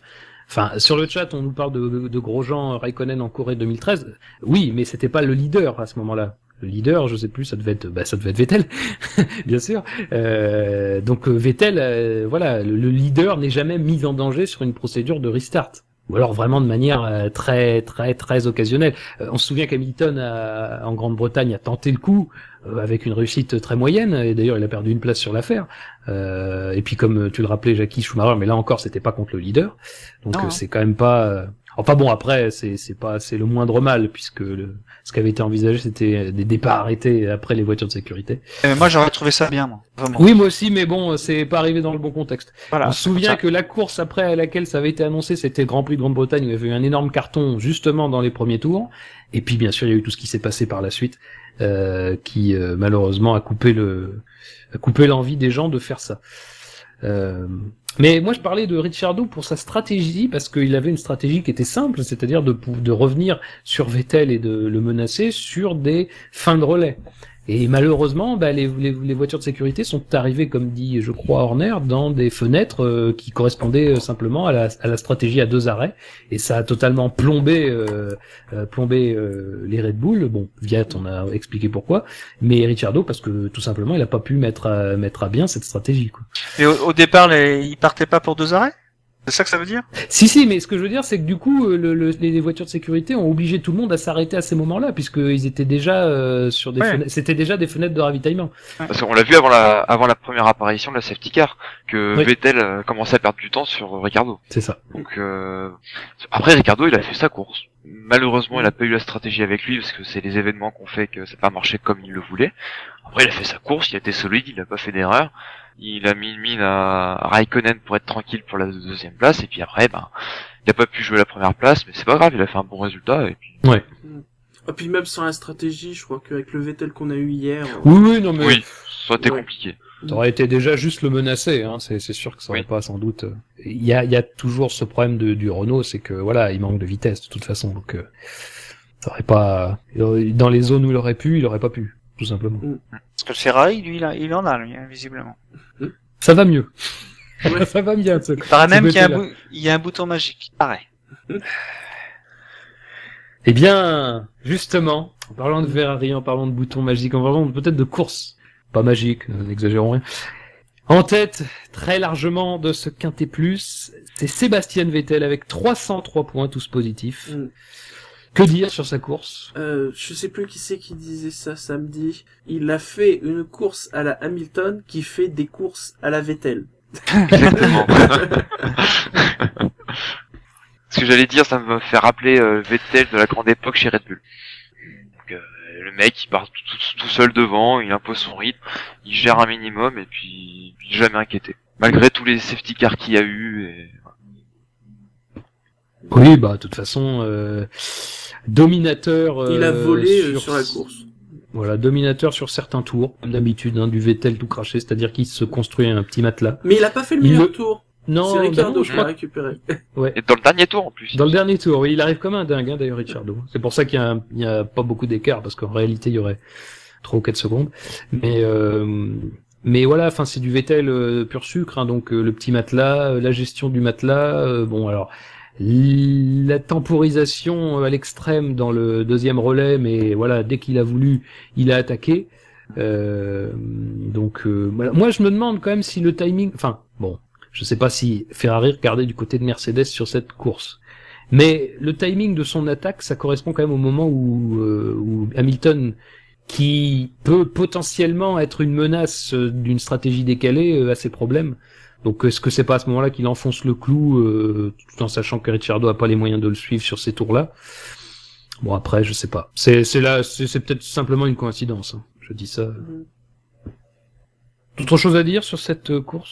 Bah, une course parfaite. Bah, c'est comme pour les victoires d'Hamilton, quoi. Il y a, il survole tellement que il y a, tu peux pas dire grand chose en fait. Et finalement, on l'a pas beaucoup vu, hein, parce qu'il était en tête tout le Bah temps. oui, euh, donc euh, sur les safety cars, on l'a vu. Voilà. Voilà. Alors, petite rectification juste, euh, Ricciardo fait pas son meilleur tour dans le 61e tour, mais dans le 52e tour. Ah, autant pour moi. Mais il arrive quand même très vite. Eh bien donc, messieurs, puisque cette course euh, effectivement très très bonne de Vettel euh, ne vous inspire pas plus que ça, elle laisse sans voix. Euh, je vous propose euh, juste de faire un petit point sur les statistiques. C'était la 42e victoire de Sébastien Vettel qui, lui, dépasse euh, Ayrton Oui. Senna. Euh, on n'a pas arrêté de le bassiner. de- Oui, il va, il va être l'égal de Senna ça. Bah non, c'est pas lui. C'est ça. C'est la 224e victoire de l'écurie Ferrari, la 225e d'un moteur Ferrari. Celle qui manque, euh, c'est aussi pour Vettel. donc, euh, C'est quand même bien fait. Les choses sont bien faites. Monza 2008 forever. Euh, alors, euh, donc c'est l'heure maintenant de passer au classement, au rappel euh, des classements. Alors voyons voir, est-ce que le classement du SAV est dans l'ordre? Euh, Bien sûr, ça m'a l'air tout, ça m'a l'air tout à fait bon. Donc au classement du SAV, le seul qui compte, le seul qui couronnera le champion. Pas sauf si c'est Hamilton. Là, je prendrai en compte moi personnellement celui de la FIA. Euh, donc Hamilton, euh, Hamilton, euh, 61 points. Devant Sébastien Vettel, 55 points. Alors là, l'écart abyssal avec Nico Rosberg, 10 points. Ensuite, on a dans les positifs Raikkonen, Button et Sainz qui comptent tous les trois 4 points. Alonso compte 3 points. Massa, quant à lui, en compte 2. On a à égalité avec 0 points Romain Grosjean et oh, un pilote américain, Alexander Rossi. C'est un signe. Euh, maintenant, dans le négatif, nous avons euh, Max Verstappen avec moins 2 points. Valtteri Bottas avec moins 3 points, ça c'est dur quand même. Euh, Hülkenberg avec moins 6 points, Perez avec... euh, non, euh, Hülkenberg moins 5, Perez moins 6, Stevens moins 7, Nasser moins 9, Ricciardo moins 10, ah ça aussi c'est dur, Viat moins 11, Mary moins 14, et là les, les, les grands... Les, les, les, les- enfin comment dire, les esthètes. Du témoin. Ericsson moins 25 et évidemment notre grand favori, 21e position, Maldonado, moins 49 points. Alors Maldonado qui n'est pas au niveau en négatif des meilleurs en positif. Donc il y a quand même encore une petite marge de progression. enfin bon, s'il ne veut pas la montrer, on comprendra très bien, on ne lui en voudra pas. Au classement des écuries du SAV, Mercedes est en tête 71 points devant Ferrari 59. McLaren compte 7 points. Euh, et la dernière équipe en positif, c'est Toro Rosso avec 2 points. Ensuite, en négatif, on a Williams, moins 1 point, Force India, moins 11, Red Bull, moins 21, à égalité avec Manor, euh, Sauber, moins 34 et Lotus, moins 49. Bravo. Euh, au moins, dans notre classement, la contribution, c'est Maldonado. C'est pas Oui. Et au niveau de l'autre classement, la Ils ne sont plus que- Ils ne sont plus que 4 mathématiquement Oui. à pouvoir être titrés. Le Tout truc à qui est vachement tout à fait. utile. Et on a, oui, et on a beaucoup d'espoir pour euh, le quatrième. Euh, donc, le top 10 du classement pilote de la FIA, Hamilton est en tête. 252 points devant Rosberg 211, Vettel 203, Raikkonen 107. Et donc, à partir de là, ils ne peuvent plus être titrés. Bottas avec 101 points, Massa 97, Ricciardo 73, Viat 66, Perez 39 points et dixième du classement, Grosjean 38 points. Au niveau des écuries, Mercedes compte 463 points, devant Ferrari 310 points, Williams 198, Red Bull 139, Force India 5e 69 points, devant Lotus 50 points, Toro Rosso 41 points, Sauber 8e 26 points, et McLaren dernière 9e avec 17 points. Manor n'a toujours pas inscrit le moindre point. Messieurs, après ces classements vite expédiés, nous allons passer aux faits marquants. Fait marquant en revenant d'abord sur le fait marquant du Grand Prix précédent. C'est magique, il est là. Vous aviez été 100, vous avez été 115 à voter. On vous en remercie. Euh, alors, le fait marquant du Grand Prix d'Italie, les propositions, la dernière, celle qui est arrivée dernière. C'était la mienne. Rosberg, la, la force n'était, c'est la tienne? Oui. Ah oui, c'est vrai. Pardon. Rosberg, Je la pensais que ça ferait mieux. Avec Bon. lui ce week-end, 5% des voix. Euh... Oui, c'est c'est une déception. Euh, tu, tu me déçois, Philippe. Euh...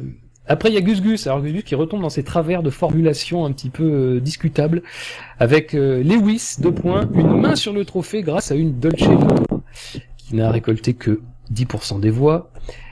Ma proposition euh, qui n'a pas su séduire, c'était le Grand Prix de Monza. euh, 21%, pour, 21% des voix et grand gagnant. J'avoue que là on peut pas on peut pas le nier. 74 votes, 64% des voix. La proposition de Ben qui nous disait euh, Raikkonen savait pourtant si bien démarrer un magnifique euh, une- un magnifique jeu sur l'ironie qui a assuré à Ben euh, une, une belle victoire.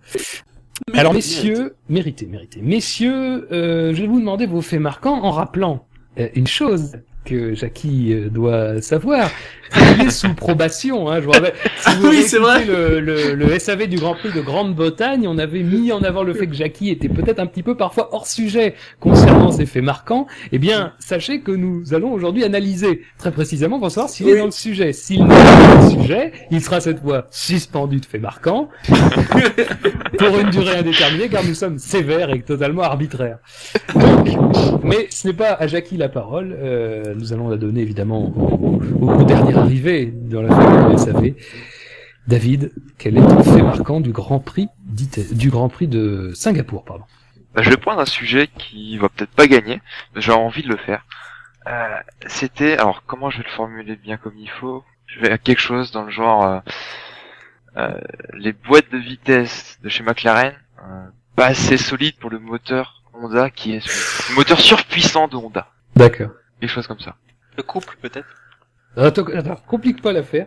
Les boîtes Ouais. de vitesse de McLaren pas assez solides pour le surpuissant moteur Honda? Voilà, trois petits points.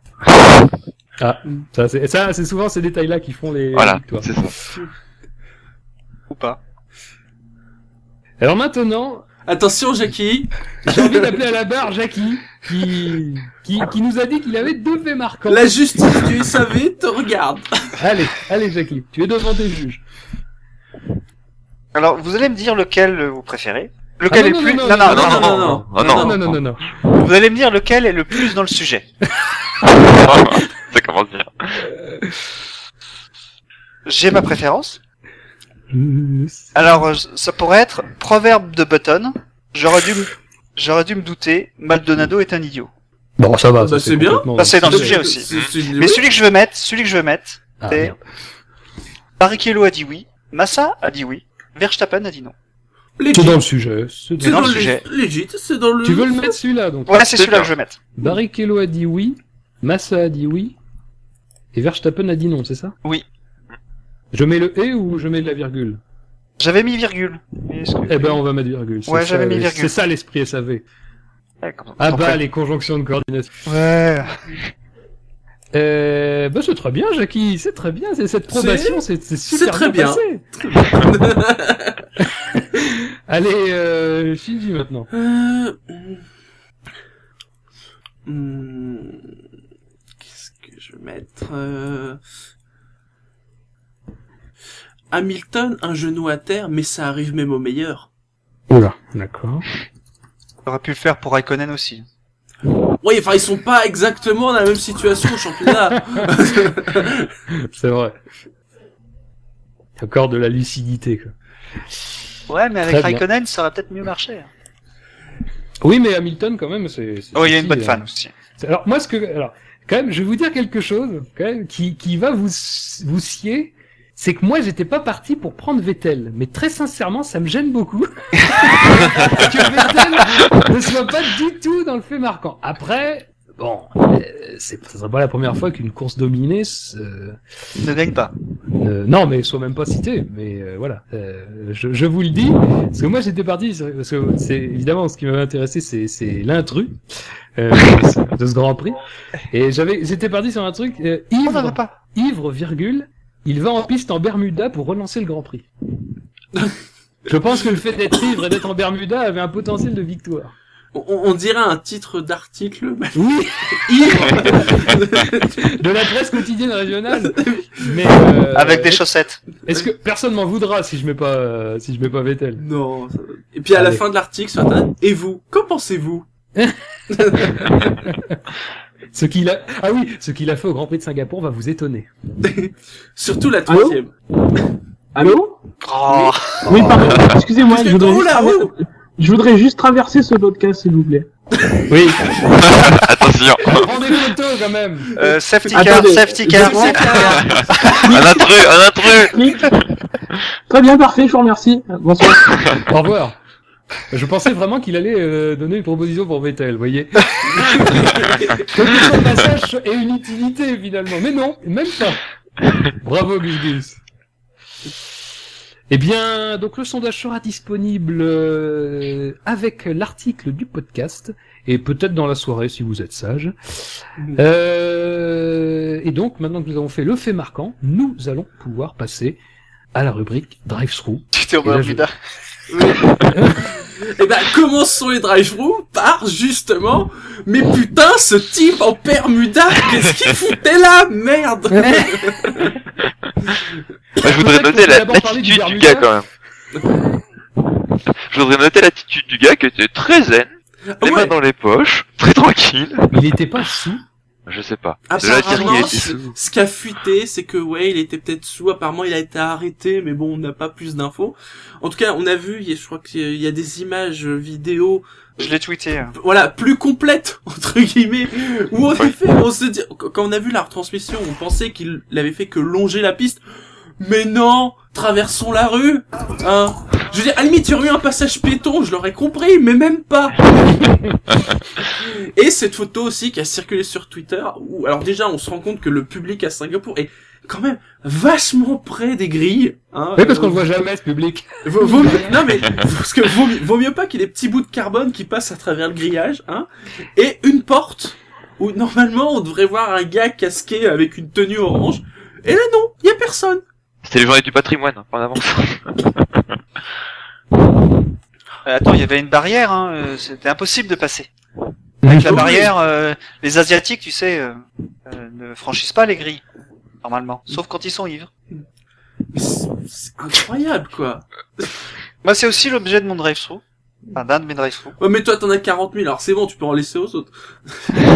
Ouais, mais j'avais une formulation que je trouvais intéressante. C'est comment on peut oser réprimander Ferrari pour un comportement inapproprié. Ah, Ah, c'est bien, c'est Oui. mon drive-through.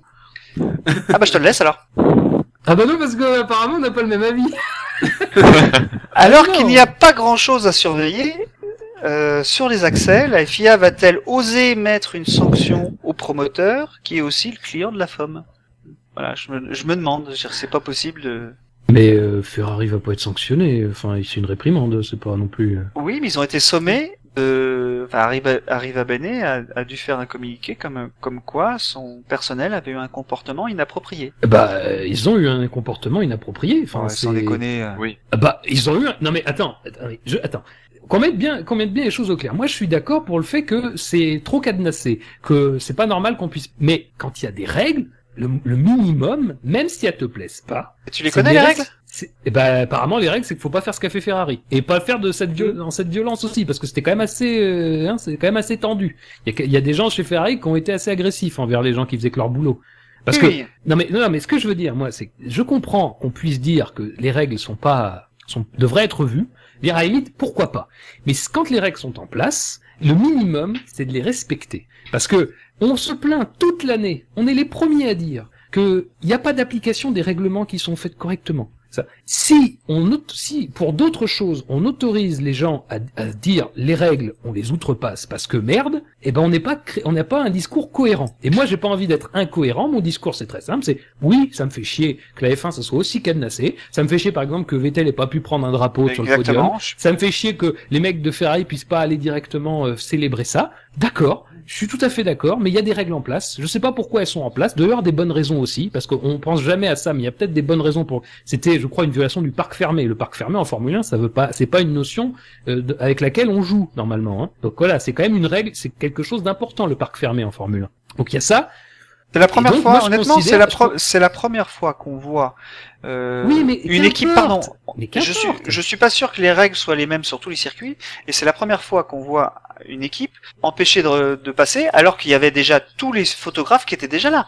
Eux, Oui, ils ont pas eu. Ah bah oui. Oui, non mais. D'habitude, il y a toujours, il y a toujours les équipes qui arrivent tout de Mais suite. oui, mais peut-être que la configuration du, du paddock de, de Singapour ne le permet pas. Je sais pas. Il y a peut-être des bonnes Ah, il y a raisons à ça. des bonnes raisons. C'est, juste que je trouve ça dommage de, de fermer à ce point-là. Donc, je suis d'accord avec toi. Les, les, les Ah règles. mais c'est- on est d'accord alors à ce moment-là. Les règles sont- pas de.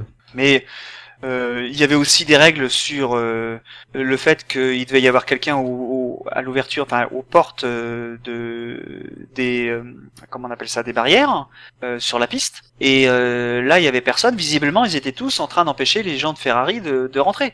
Je, je comprends pas. Donc, est-ce que c'est normal que, enfin, il n'y a pas de danger à ce que les gens Ben, euh, pénétrer dans le parc fermé, pour moi, c'est sportivement un danger. Enfin, c'est c'est pour Mm, ça que c'est le parc fermé, il y a, tout il y a, simplement. il y a- là, c'est là, c'est pas le parc fermé là. C'est Ah bah, c'est- le, le problème, c'est euh, c'est intrusion dans le parc fermé, hein, je, il me semble. Oui, Parce c'est que justement, habituellement, ils sont au bord, justement, de la zone qui représente Oui. le parc fermé, où les trois voitures se voiture, garent. euh, oui, ouais, c'est vrai. Euh, je sais pas, moi je, moi, je trouve que c'était plus dangereux que pendant toute la course, pendant les deux heures de course, il y ait personne au pied des barrières. Ah mais non mais d'accord, mais ça, Et ça, euh, d'accord. euh, pour le de- coup, c'est c'est vraiment tr- euh, bah, ça tombe mal, quoi, de, de dire on suit les règles, de- absolument les règles rigides de la F1, on doit les suivre de manière. Je suis certain qu'il y avait une règle pour dire que euh, il, est, il devait y avoir un commissaire, enfin ou quelqu'un euh, préposé à à la barrière pour empêcher les gens de sortir. À Gus Gus, il précise sur le chat, c'était pas le parc fermé, il y avait pas de voiture. C'était pas encore arrivé, sans doute. Il y avait une zone tampon entre les deux. Ouais, c'était une zone tampon pour moi. C'est c'est pas le parc fermé. Mais c'est vrai que ça fait une mauvaise image parce que d'habitude, quand le pilote sort de sa victoire, il saute dans les bras de son équipe. Et là, il a sauté dans trois mecs de chez Ferrari, quoi. Ça, ça faisait assez. Ouais, habituellement, ils sont au bord de cette zone, voilà. Voilà, a surtout que- images, euh, Surtout que une minute après, ils étaient tous là, les barrières avaient été ouvertes. Avec les drapeaux, dire, etc. Donc, oui. Voilà, donc il y a un moment, euh, enfin c'est. euh, c'est Oui, juste- mais enfin, à la limite, bon, que, que- bon, il y a quelque chose quand même qui a été euh, qui a été outrepassé. Alors si c'est pas le parc fermé, c'est autre chose. Je me suis trompé, je m'en excuse. Mais ça n'explique pas et ça ne n'excuse pas le comportement des gens. Euh, Il y a il y a Oui, manière de- vrai. Il y a Oui, manière oui. de faire et manière de faire. Tu ne, c'est des gens qui sont là pour faire respecter la sécurité. Ils sont pas forcément au courant qu'ils ont le droit de faire passer ou pas le droit. Et il y a euh, de- 25 types en rouge euh, bien bâtis pour certains qui euh, viennent les, les bousculer, qui bousculent la barrière, qui passent de force, qui les, qui les, qui les insultent sans doute. Bon, voilà. euh, encore une fois, euh, c'est, c'est une belle victoire. Ferrari. Ah, ça faisait euh, mort de faim. Ça, ça faisait équipe qui, qui gagne sa première victoire. C'est, Bah. c'est, c'est presque le truc qui m'a le plus étonné. Ouais, Eh, c'est. mais les gars, c'est- c'est pas la première fois que vous gagnez une course. Ouais, mais ces gars-là, peut-être que si. hein. Parce que Oui, mais- ça fait combien de voilà, temps que mais- Ferrari n'a pas gagné de course? Après, Il y a- le, le il y a truc, deux mois. c'est. Ah oui, pardon. Non mais le truc Oui, c'est mais enfin, une vraie voilà, il y a- course. Il y y a- il y a honnêtement, façon de faire quoi. Je, moi je, euh, c'est vrai que d'habitude euh, en général on se retrouve avec des gens là qui sont. Euh, euh, bah pourtant moi sur la décision, alors je lis la décision des stewards. Hein, euh, during post. Bah ouais, ça, ça parle du parc fermé dans la décision des stewards. Alors c'est peut-être pas exactement le parc fermé qui était concerné, mais ça devait être une zone. Comme vous disiez, tampon, quelque chose comme ça. Enfin, en tout cas, euh, voilà, c'était une zone sensible. Euh, non mais après je suis tout à fait d'accord et euh, je suis le premier euh, je suis le premier à être déçu qu'on puisse pas célébrer plus sa victoire. Enfin déjà quand on en Formule 1 quand on arrive à dire euh, vous avez le droit de faire des donuts maintenant, là, on a l'impression que c'est assez incroyable. on a l'impression qu'on a bougé les lignes à un point assez for- formidable. Euh, donc alors imagine pour maintenant qu'on mette en- tout en branle. Après bon euh, bon je sais pas enfin été choqué que les gens soient choqués en fait. Parce que euh, il y a des équipes qui, euh, il y a des gens qui parlementent et tout, qui sont pas dans la, dans, dans, dans des gestes, euh, euh, bon, je vais pas dire violent, c'était évidemment pas dans une intention violente, mais voilà, des gestes qui, qui étaient inappropriés. Et euh, il y en a qui le font pas et qui sont frustrés quand même. Puis voilà, enfin. Encore une fois, Mais de je toute pense. façon, ça prête pas à conséquence, heureusement. non, non, ça prête pas à conséquence. mais je, voilà. je pense que la, la les sanctions il devrait y avoir, c'est euh, sur euh, le fait qu'il y ait un manquement et qui a permis à quelqu'un de, de traverser la piste. Oui, mais là, Euh, il va y avoir une enquête. Enfin, c'est pas. Pff, Tu penses qu'il va, euh, ça va, il va y avoir une enquête, mais il va y avoir rien du tout. C'est pas la première fois que ça arrive dans ce, On apparemment. verra dans ça l'an prochain à Singapour. Ben, c'est un circuit qui donne 25 millions ou 30 millions de dollars à, à Bernie. Tu crois bien qu'il va pas y avoir d'enquête hein Je, Ils vont juste Ah dire. bah, il faut non, mais, plus- euh, Non, mais ils ont beau donner de l'argent, Singapour, euh, oui. quand même. euh, c'est c'est quand même Singapour que c'est- ça fait pas très sérieux de leur côté, quoi. Enfin, la Corée, on s'est fout, on se fout encore de leur gueule pour ce qui s'est passé en, pour ce qui s'est passé avec le, le camion de pompiers. Euh, là, c'est c'est pire, quoi. Enfin, Après, c'est peut-être juste une erreur personnelle, c'est peut-être pas la FIA ou la FOM qui est en jeu. oui, Ah non, c'est- trop juste tard, le- Ah, non, même le, le mec, le mec qui est le, le commissaire de piste, qui allait pisser un coup ou boire un coup, et qui a pas tenu sa responsabilité, et qui a laissé le gars passer. Ça peut être une connerie comme ça, où la faute est entièrement due au commissaire de piste. Après, est-ce qu'ils auraient eu besoin d'être recadrés plus ou moins par le promoteur, etc. Peut-être, mais ça se trouve c'est juste une erreur du, du gars, quoi. Oui, non, non, mais après, voilà, de toute façon, euh, évidemment qu'il y a un problème parce que ce- c'est, c'est, ça doit jamais se passer comme ça parce que bon, là, on en rigole, mais c'est quand même super dangereux. Et puis, mais c'est vrai qu'il y a aussi quelque chose, c'est que les grillages, euh, on est un circuit urbain, il n'y a pas énormément de place pour mettre des, des tribunes. Alors moi, j'avoue que décou- j'ai découvert un peu avec toutes les photos qu'il y avait autant de tribunes et autant de possibilités de s'asseoir aussi près de la piste. Mhm. Euh, mais je, quand euh, Verstappen cale et qu'une Sauber l'évite de justesse euh, les grillages qu'il y a, euh, bon alors évidemment on peut pas enfermer les gens dans des dans des cages, mais c'est pareil, un pneu qui vole à cette vitesse-là. euh, Je veux dire, ils sont prêts, hein, s'il y a des petits bouts Ouais, de ouais. carbone. euh, Le- le- C'est c'est un peu étonnant. Au moins ça met en lumière ça parce que c'est vrai que, enfin, euh, je sais pas vous, mais moi ça m'avait jamais vraiment intéressé de savoir où étaient les spectateurs sur ce circuit. Bah, C'est-à-dire que effectivement, on voit qu'ils sont quand même très très proches. Et, la lu- et- vraiment, pour le coup, la lumière est tellement sur la piste qu'aux alentours, Ouais. forcément, euh, on voit moins bien. Ouais, c'est noir. Et la réalisation ne s'attarde pas dessus. Il s'attarde plutôt sur le grand hôtel qui est au-dessus de la piste que sur les tribunes. Oui, c'est vrai. Mais en ouais, mais même temps, c'est vrai que c'est pas facile parce que où c'est que, enfin, je sais pas moi, euh, à part la tribune principale, euh... Il y a plusieurs tribunes sur la piste. oui, oui, mais à part cette, la, la tribune de la ligne droite, je vois pas tellement où c'est, où- enfin, où, où on a vu des tribunes, même dans la réalisation. Ouais, t'as celle où il se passe sous le pont, Ah, là, dans le dernier mal. virage. Oui, oui, non mais bon. Je... Euh, Ouais. D'autres drive-through, messieurs? Oui, bah, le mien, du coup. Vous avez fait les gros, bah, je vais te faire le, bon petit. Bon. Sur un truc que Villeneuve a dit pendant le Grand Prix qui m'a totalement irrité. Euh, c'était sur le restart, quand bah, Rossi était coincé au milieu du peloton. Et que Villeneuve a fait la remarque directement que Manor n'avait pas sa place en Formule Ah oui. Et moi, Euh, c'est vrai. 1. Ça m'a Recadré par Febro tout de suite. Oui. D'ailleurs. Exactement, qui lui a dit que ça se trouve c'est un problème technique, et il s'est avéré que c'était un problème technique, et Villeneuve s'est totalement emporté, et moi ça m'a mis hors, hors de mes gonds, parce que là ça m'a... J'ai dit tout le monde a le droit d'a- d'avoir sa chance quand même, puis une erreur technique ça peut arriver, donc... Ouais, c'est un Oui, petit c'est drive. Non, mais. Bah, peut-être que l'année prochaine ça changera parce que peut-être que chez du côté de chez Bolloré, il, il a un copain euh, euh, consultant F1 qu'il connaît et qui pourrait placer à la place de Villeneuve. Hein.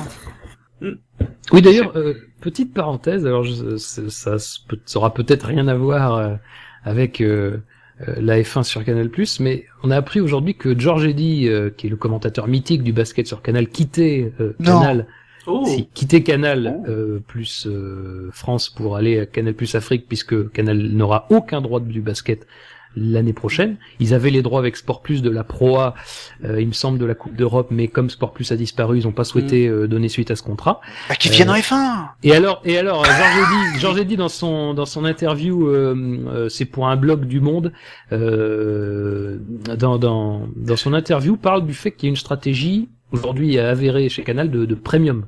Et alors, bon, si on considère le sport premium, on a la Ligue 1, la Ligue des Champions réduite à une simple expression sur Canal. Il le, faudrait avoir plus. Le foot anglais, Mm. et visiblement, la Formule 1 peut être considérée comme un produit premium. C'est en tout cas comme ça que ça a toujours été présenté par, euh, euh, Et le par rugby n'est pas considéré comme un sport premium? Si, si, si, si. Le Ah, top c'est- 14 oui. est produit premium. Alors après, attention, je dis ça, c'est juste que j'y pense maintenant vous parlez de, de Canal, mais euh, c'est vrai que Canal se concentre beaucoup sur certains sports. De, de là même à abandonner, euh, par exemple en matière de droits télé du football européen, ils ont plus que le, le- le- les droits télé du foot anglais. Ce qui fait que l'équipe du dimanche, qui est aussi une institution en matière de sport, et en matière de foot, ne diffuse plus que du foot anglais quasiment. Euh, c'est donc voilà, c'est juste pour dire ça, c'est c'est une petite digression. Bah, c'est sûr que si le Canal, si Canal Plus abandonne les droits de la F1, ils vont avoir encore moins de premium. Bah, Aujourd'hui, on- que- aujourd'hui, on n'en sait rien. hein. Euh, Non, non, on est, sait- on on sait est en pas, non, septembre. Non, mais c'est, faut- euh, non, mais parce que on, c'est vrai qu'on en a pas parlé cette saison. Euh, Et moi, c'est une inquiétude la, que j'ai. Hein. C'est la dernière saison de contrat de Canal. Actuellement, on ne sait absolument rien. On ne sait pas si c'est positif ou négatif. Surtout que la dernière fois, ça s'était décidé très tardivement. Oui, puis il y a des, il y a des chamboulements actuellement à Canal. Oui. Comme Oui. n'y en Oui. avait pas, quoi. Mm. Euh, de Cône qui a été débarqué, enfin, ce qui est quand même une institution. Tout le pas a- débarqué, lui, quoi. Il il est débarqué Oui. du grand journal, mais il reste sur Canal. Il fait quoi Et il veut faire, une nouvelle émission. Par Ah contre, Thierry Tuilier, qui était directeur des sports, qui avait été nommé en remplacement de Cyril Linette, au bout de trois mois, il a été débarqué. Oui. Et on parle peut-être d'un rapprochement de- d'Alexandre Delperrier, si je Oui. comprends, Au niveau rédactionnel. au niveau rédactionnel. Enfin, en tout cas, euh, on aura sans doute l'occasion, on espère d'en discuter rapidement, parce que la dernière fois qu'on a dû discuter longtemps des droits télé, ça s'est réglé en février. Oui. pour mars, c'était assez gênant. Euh, donc euh, au niveau des drive-through, euh, c'est bon. Moi Oui. j'en aurai un petit dernier, c'est ce que dit Gus Gus sur le chat. Il parle de des décisions qui ont été prises. Euh, c'est vrai qu'elles ont été prises très rapidement ces décisions. A priori donc bah, évidemment avec aucun des acteurs euh, en place. Donc on en a un petit peu parlé tout à l'heure.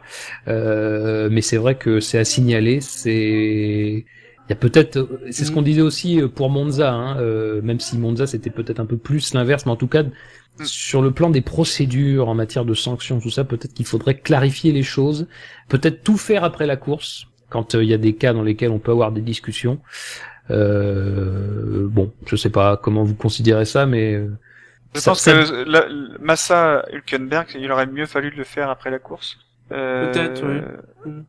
En fait, les deux- Non, mais les deux, hein, Mais les deux aussi, hein. ont pu être faits après la course. en tout cas c'est dit. Alors messieurs, donc c'est Il la y aurait peut-être quelque chose aussi, il y aurait peut-être quelque Oui, chose à, à faire sur la virtual safety car, Ah oui. qui depuis Mhm. le, début de la Moi, je saison, trouve je, comme- me, moi, je trouve que, je me demande à quoi ça sert. Ouais. À quoi ça sert Non, ça, oui. Non, Là, mais- le fonctionnement en fait, était je- je pense que- aberrant. Est-ce qu'on a eu une virtual safety car dans la saison sans avoir eu de safety car? Oui, euh, en Grande-Bretagne. D'accord. Mais Je- je... pense que le problème de la virtual safety car, c'est que devrait y avoir, et on l'a déjà dit, mais un protocole assez précis, euh, qui est, euh, c'est ce que je disais sur Twitter, c'est soit, euh, on- alors on met la, on, est, on met la virtual safety car, mais si au bout d'une minute ou de deux minutes, il n'y a pas de commissaire qui intervienne sur la voiture en cause, on sort tout de suite la voiture de sécurité. Mm. Ça évite les maux de tête, ça évite ce qui s'est passé là, parce que là c'était quand même assez ridicule. On voyait bien que personne n'intervenait, on voyait bien que ça comment ça C'était pas possible finir. de l'intervenir, et la voiture elle roulait plus. Comment voulais-tu que quelqu'un intervienne mais, oui, mais c'est bien ce que je dis. C'est-à-dire Bah qu'à oui. un moment, si les commissaires d'eux-mêmes avertissent la direction de course qu'il n'est pas possible d'intervenir sur cette voiture, il faut que, voilà, il y, a- y y un temps dans lequel, il y a un temps imparti dans lequel on va sortir automatiquement la voiture de sécurité. La virtual safety car, c'est bien, mais c'est pas bien quand c'est utilisé de cette façon-là. Et c'était pas bien comme c'est, enfin, de toute façon, c'est pas bien comme c'est utilisé au niveau de la façon dont on régule la vitesse, euh, déjà. Euh, mais euh, il faudrait un limiteur, tout simplement, parce que là, c'est de la connerie de faire ça. On l'a déjà dit en Grande-Bretagne, parce que en. Grande-Bretagne, il pleuvait quasiment, et on avait une voiture qui était dans une zone où il y avait potentiellement des risques de sortie de piste. Là, c'était un peu moins le cas, mais malgré tout, ça reste une- un souci de sécurité. Euh, voilà. Je pense que Pour les questions de limiteur, on peut faire simple. hein. On peut euh, harmoniser le la vitesse sous VSC avec la vitesse des stands. Non, mais tu peux.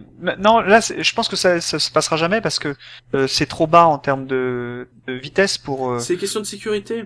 Pour euh, pour euh, pour les pneus en fait. Ils, ils descendront Mhm. trop en température. Mais tu peux faire une euh, un pit limiteur à 80, par exemple, comme c'était là, et un un, un Euh, track 80, limiteur. la plupart des stands, c'est 80 aussi, hein, tu vois. Donc, euh, Non, la plupart c'est 100 100, Ah non. 100 km heure normalement. Ah non, non, non, ça a Ah, non, descendu, non. ça a bien descendu vite.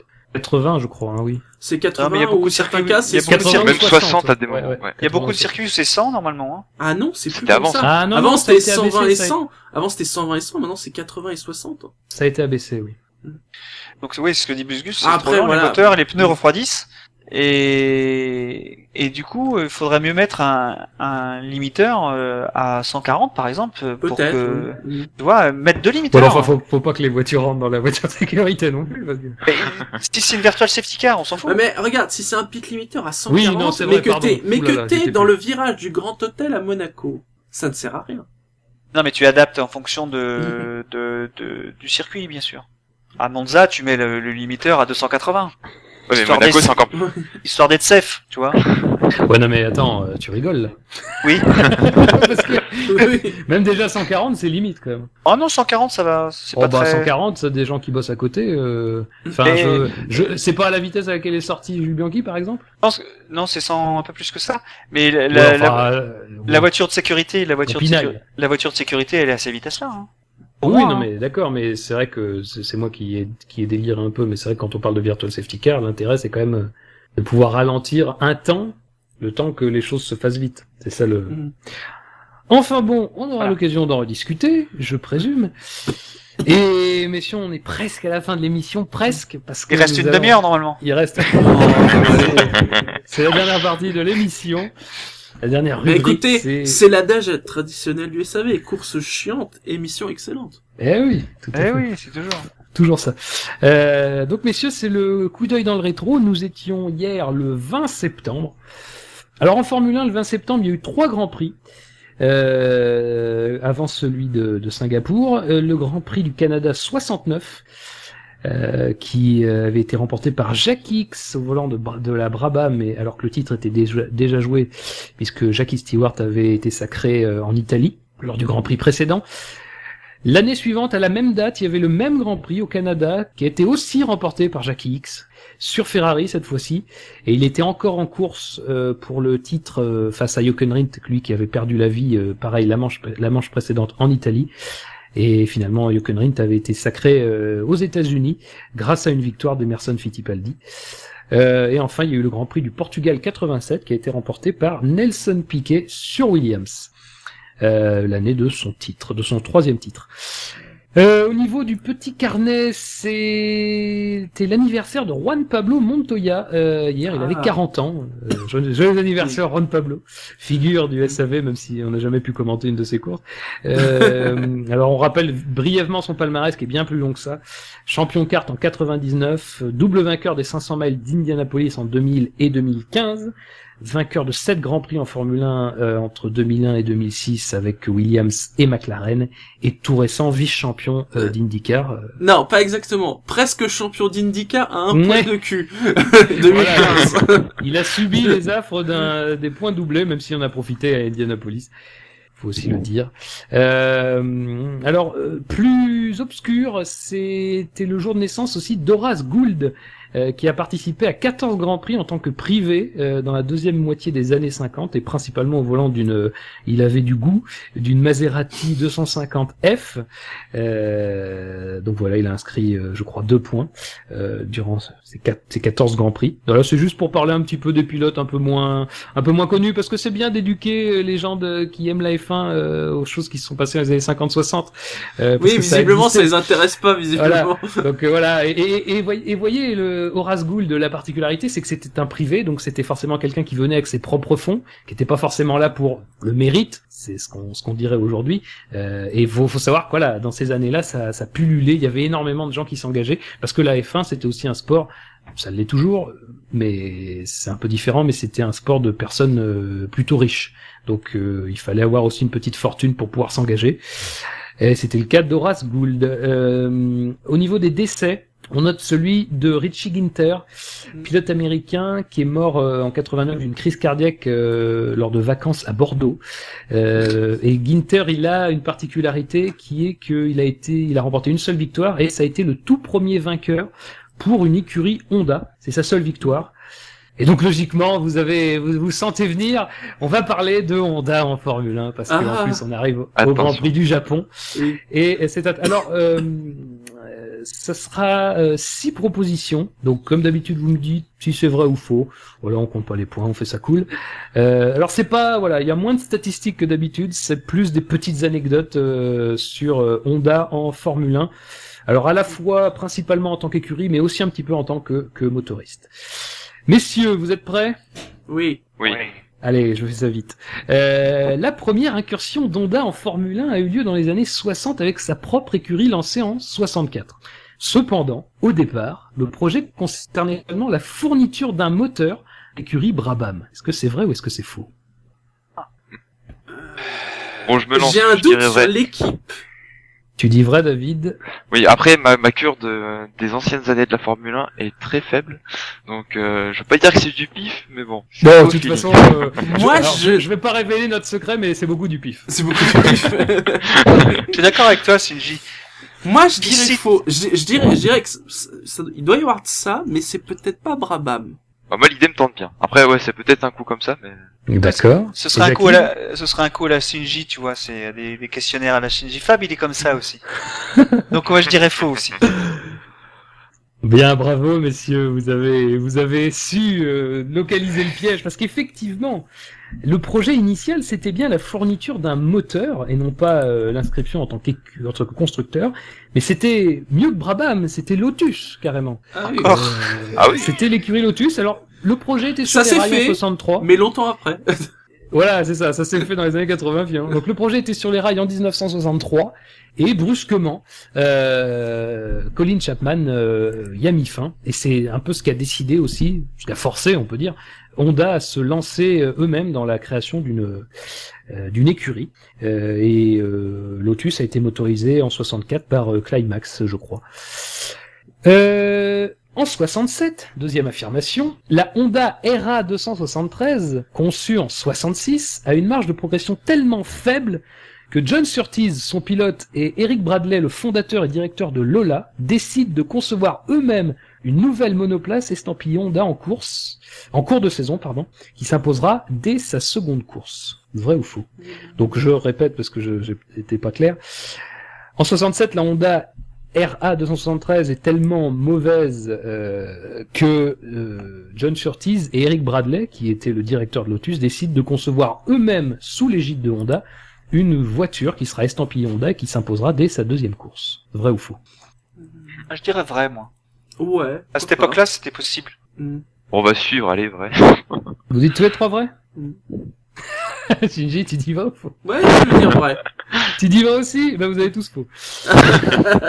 Et par contre là vous n'avez pas su localiser la petite entourloupe parce qu'ils ont bien gagné mais c'était dès la première course de cette voiture. Oh là là là là. Attention, euh, je suis un salaud, je suis plus salaud que je suis. hein, euh, attention. hein. C'est euh, donc petite euh, petite explication. euh, donc elle emportera cette voiture dès sa première sortie à Monza.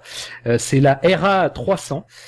Euh, et donc elle laisse entrevoir un fort potentiel, mais malheureusement son elle et son évolution ne, ne donneront pas satisfaction et c'est Honda qui reprendra finalement la main sur la conception de ces voitures, puisque et c'est un petit peu l'in- l'intérêt de cette euh, cette affirmation, c'est que Honda euh, en, ces deux premières années se déroulent assez mal et finalement ils se rendent compte qu'il y a il faut absolument qu'ils changent leur philosophie de conception et ils décident de se tourner vers l'Angleterre euh, pour euh, concevoir cette voiture. Et notamment vers John Surtees qui était connu pour être un fin metteur au point et, et vers euh, Lola Euh, et c'est donc euh, c'est pour ça qu'en plus cette voiture était appelée euh, la Hondola et pas Honda parce que c'était une voiture mi Honda mi Lola euh, donc voilà, c'est intéressant. Euh, troisième affirmation dans la continuité de la, la précédente. Honda lance donc en 68 sa RA 302 à l'occasion du Grand Prix de France avec Joe Schlesser au volant. Cependant, le français se tuera dans le troisième tour et le projet RA 302 sera remisé au placard. Vrai ou faux? Oui, c'était pas celle qui avait un châssis en magnésium. Et le magnésium, c'est léger, mais ça brûle. Bien. Vraiment bien. Donc tu aurais tendance à dire vrai. Oui. Voilà, je connais pas cette histoire. Euh... Euh... Je crois même que c'était au Grand Prix de France euh, aux Essarts, Mais Je, je dirais vrai parce qu'il est bien renseigné. près de Rouen. Un circuit de taré. donc vrai, vrai et Jackie? Ouais, je dirais vrai, ouais. Et ben cette fois vous avez tous les trois raison, puisqu'effectivement comme tu l'as rappelé Gus, Gus- euh, Jacques, euh, ah, non, c'est la- Shinji, c'est la fin de soirée. c'est la fin de soirée. Écoute, je vais t'appeler Michel. Euh, non, alors Shinji. Parce que ça me fera Jackie et Michel, ça, me fera. Euh, Et donc, comme Merci. tu, comme tu le disais, euh, la Honda ERA 302 avait pour ambition de gommer les défauts de, de- des voitures qui, qui la précédaient. Et l'un des défauts majeurs, c'était le poids. Alors Honda s'est dit, en reprenant la main sur sa conception, que il fallait concevoir une, une carrosserie en, en magnésium. Problème, euh, c'est que ça s'enflamme extrêmement rapidement. Et quand euh, Joe Schlesser euh, perd le, le contrôle de sa voiture donc à Rouen euh, sous la pluie et qu'il vient se, frac- se fracasser contre le talus, eh bien, il n'a aucune chance de s'en sortir, il décédera. Alors ça a aussi un impact sur Ligier puisque les, les, les, les voitures, à partir de cette date, les Ligier seront toujours précédés de la de- des initiales JS puisque Guy Ligier était un grand ami de Joe Schlesser et, euh, et donc ce qui est vrai aussi, c'est que la, la RA 302 ne, roule- ne roulera plus jamais euh, après cet incident. Et d'ailleurs, John Surtees, qui avait peut-être flairé le coup, euh, lui n'avait même pas voulu de rouler dans cette voiture directement. Il avait préféré continuer à dans la RA 301. Euh, et c'est à la fin de cette saison 68 que Honda quittera la F1. Alors non pas pour euh, cet accident, même si on peut penser que ça a joué un peu, mais surtout pour euh, se recentrer sur les voitures routières et notamment euh, le lancement de la de la Honda Civic, je crois. Euh... Vas-y, j'ai une petite question là-dessus. Vas-y. Est-ce qu'il y a un quelconque rapport avec euh, Jean-Louis Schlesser, euh, qui était euh, au Dakar récemment, il y Euh, a quelques c'est années son neveu, je Non, crois. ouais, c'est pas. Oui, il y a une. Oui, oui, enfin, c'est- je, je- oui, ça doit être euh, peut-être pas le fils, mais le, le neveu. Enfin, Ouais, ils sont ouais. de la même famille. Oui, oui. D'accord, donc il y a bien un lien. Parce que quand il l'avait roulé à Monza, euh, Schlesser, euh, ils en avaient parlé. Messieurs, quatrième affirmation. Honda reviendra en tant que motoriste dans les années 80. En 83, elle motorisera la petite équipe Spirit, avec qui elle travaillait en Formule 2, avant de commencer sa collaboration en Williams en 84 par un podium dès la première course. Vrai ou faux? Là, ils se disent, merde, Et le, il y a eu le piège. où le piège? C'est Spirit ou Williams le piège? Euh, redis, redis le truc. Honda reviendra en tant que motoriste dans les années 80. En 1983, elle motorisera d'abord la petite écurie Spirit avec qui elle travaillait en Formule 2 avant de commencer une collaboration avec Williams en 84 par un podium dès la première course. Est-ce que c'est la Je bonne dirais année, vrai. ça, Williams c'est 84 Pas le. Je dirais vrai parce que j'aime bien le nom Spirit. Alors tu dirais vrai David? Ouais, parce que j'aime bien le nom de l'équipe, Spirit. Sinon, euh... C'est je eh, dirais c'est un élément. Hein. Ouais, ouais, bah oui. Tu dirais Moi- faux, donc faux, Faux, pour euh, ouais. Shinji. Et Jackie? Alors moi, je, je pense que c'est- l'anecdote sur Spirit est vraie, mais par contre, je pense pas que ce soit Williams qui était euh, qui a été motorisé en 84. C'est pas, c'est plutôt Lotus. Ah, Ça mais me ils fait ont rire, pu parce que- motoriser plusieurs. Ça me fait rire parce que vous avez tous donné des raisons différentes en fait de, de, de- pour votre réponse. Il n'y en a pas une de bonne. Bah voilà, c'est ça en fait. Euh, Shinji et Jackie, vous avez raison, vous avez dit faux tous les deux, donc vous avez raison. Bon, c'est bon, c'est le principal. C'est le principal. mais je vais quand même, je vais quand même expliquer. Je vais quand même expliquer. Euh, en réalité, euh, donc il y a bien eu travail avec Spirit en 83 et quelques quelques grands prix. Il y a bien eu travail avec euh, Williams en 84 et il y a bien eu premier podium dès la première course avec Keke Rosberg qui a fini deuxième au Brésil. Mais, Mais là où il y a euh, une petite entourloupe, c'est que le travail avec Williams a en réalité commencé dès la fin 83. Et si vous regardez euh, les classements de l'année 83, vous noterez qu'il y a Williams euh, Cosworth Ah, ils ont qui, changé qui a saison. disputé 14 courses et Williams Honda qui a disputé une course. Donc la collaboration a commencé dès 83 et non pas en 84. C'est là qu'était euh, la petite entourloupe. Et euh, pour être, euh, pour donner un petit peu plus d'éléments sur la collaboration entre Williams et Honda, qui est un peu passé euh, malheureusement à la trappe après, euh, enfin, euh, oui après la collaboration entre McLaren et Honda, c'est que quand même euh, en 4 ans, euh, il y a eu 23 courses remportées, deux titres constructeurs en 86 et 87 et un titre pilote en 87. C'est quand même un beau palmarès. Euh, Honda a dominé la, la Formule Oui. 1 réellement de 86 à 91 et pas seulement sur l'ère McLaren. hein. Euh, au niveau des, des moteurs. Et Il faut savoir que quand euh, Honda passera chez euh, McLaren, elle délaissera Williams, euh, qui euh, ira avec le moteur Jude. Oui, je voulais dire, Cinquième euh, petite- affirmation. remarque. Oui, vas-y. remarque. Euh, Est-ce qu'on parle de Renault là qui veut réclamer un statut historique? Est-ce que Honda pourrait pas faire la même du coup? Est-ce que ça n'a pas Oui, été mais envisagé ils ne sont que motoristes. Voilà, c'est en tant que motoriste, Honda. Ah oui, c'est vrai. Ouais. Voilà. Mais ils peuvent réclamer de l'argent, ils peuvent toujours. Attention. Est-ce qu'ils l'auront? Ça, c'est une autre question. Oui. Euh... Donc, cinquième affirmation, Honda, après la période faste chez McLaren, se retire fin 92. Cependant, entre 93 et 99, les ingénieurs de la firme construiront pas moins de quatre monoplaces de Formule 1 différentes qui ne rouleront pourtant jamais en Grand Prix. Vrai ou faux? Je sais qu'on en a discuté pendant un after. mais est-ce que c'est 3 ou 4 En tout cas, ça fait beaucoup quand même. Il y a celle, euh, du- celui que on on n'arrivait pas à dire le nom, qui malheureusement il est décédé. Beaucoup D'ailleurs, aurait pu-. Voilà, qui aurait pu d'ailleurs être une une vraie voiture Honda, qui n'était pas un proto. Mais malheureusement ça s'est pas fait. Je vais dire faux parce que ça doit pas être 4, ça doit être 3. Tu dis faux? Moi, je vais dire vrai parce que ça ferait beaucoup de faux. Mais justement, c'est un maître de la mystification.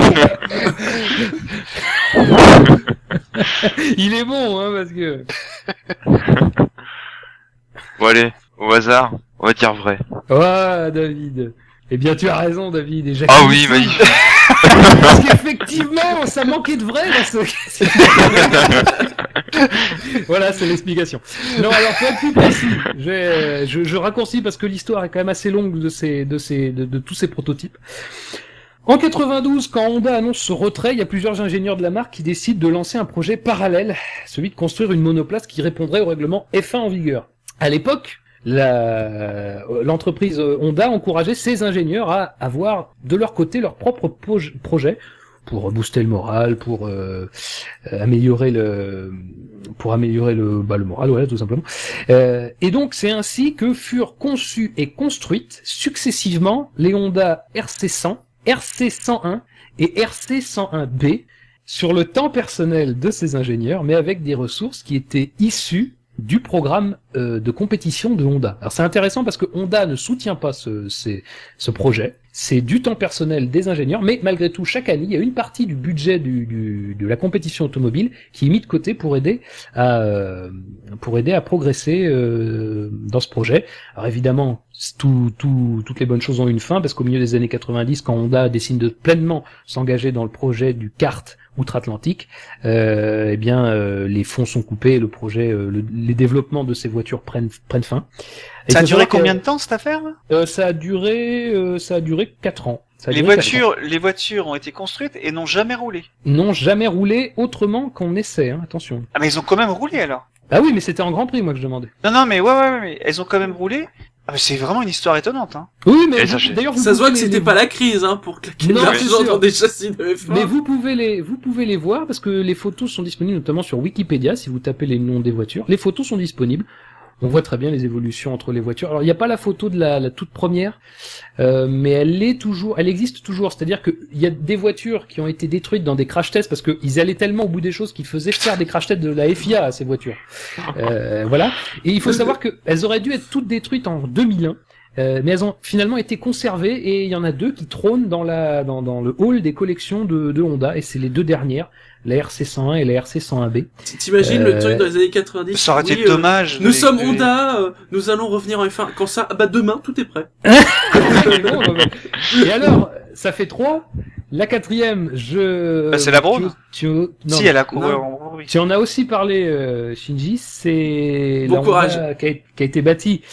C'était la RA 099 qui s'inscrivait en revanche dans un véritable projet officiel, elle de retour à la F1. Le châssis a été conçu par Harvey Postlethwaite et construit euh, par Dallara. Euh, il semblait prometteur. Oui, oui, oui, oui, oui, t'inquiète pas, t'inquiète pas, j'ai travaillé. T'as vu, j'insiste pas, il faut pas rester. Voilà. Il a été donc construit par Dallara sous euh, les recommandations de Honda, évidemment. Et il semblait prometteur puisque euh, il faisait, alors il semblait prometteur 100 ans, il faisait des temps qui étaient à peu près euh, en milieu de grille euh, pendant les essais. Mais en tout cas, c'était plutôt intéressant. Mais malheureusement, le décès de son concepteur d'une crise cardiaque euh, lors d'une de ses séances à Rérez, eh C'était qui déjà? euh, Postlethwaite.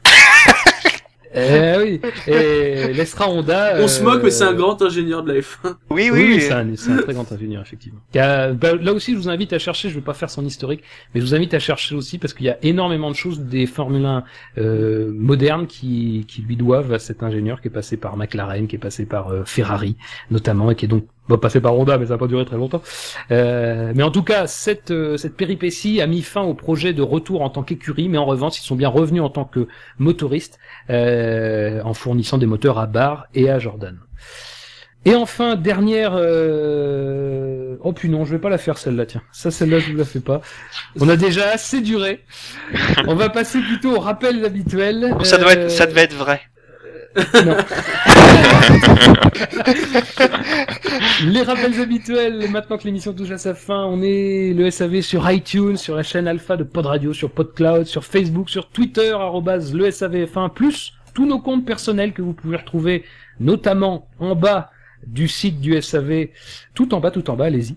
Euh, on est sur YouTube, on est sur Stand F1, on est sur YouPorn, on est évidemment sur Le Bon Coin, toujours. Euh, nous essayons de revendre des objets ayant appartenu au grand de la Formule 1. Là, c'est un, c'est une paire de chaussettes ayant appartenu à Sakon Yamamoto. Euh, on a bon espoir qu'elles partent euh, pour euh, pour 25 centimes. Euh, messieurs, la F1 sur Internet, c'est sûr. Et ça, Ça avait avait fait faim. pour faire. On va faire Oh, ça c'est beau, c'est synchro, parce que le SAV de la F1, c'est Top Moumout. longue Top, émission. top, top, top, top, top, top, top, top. Moumout.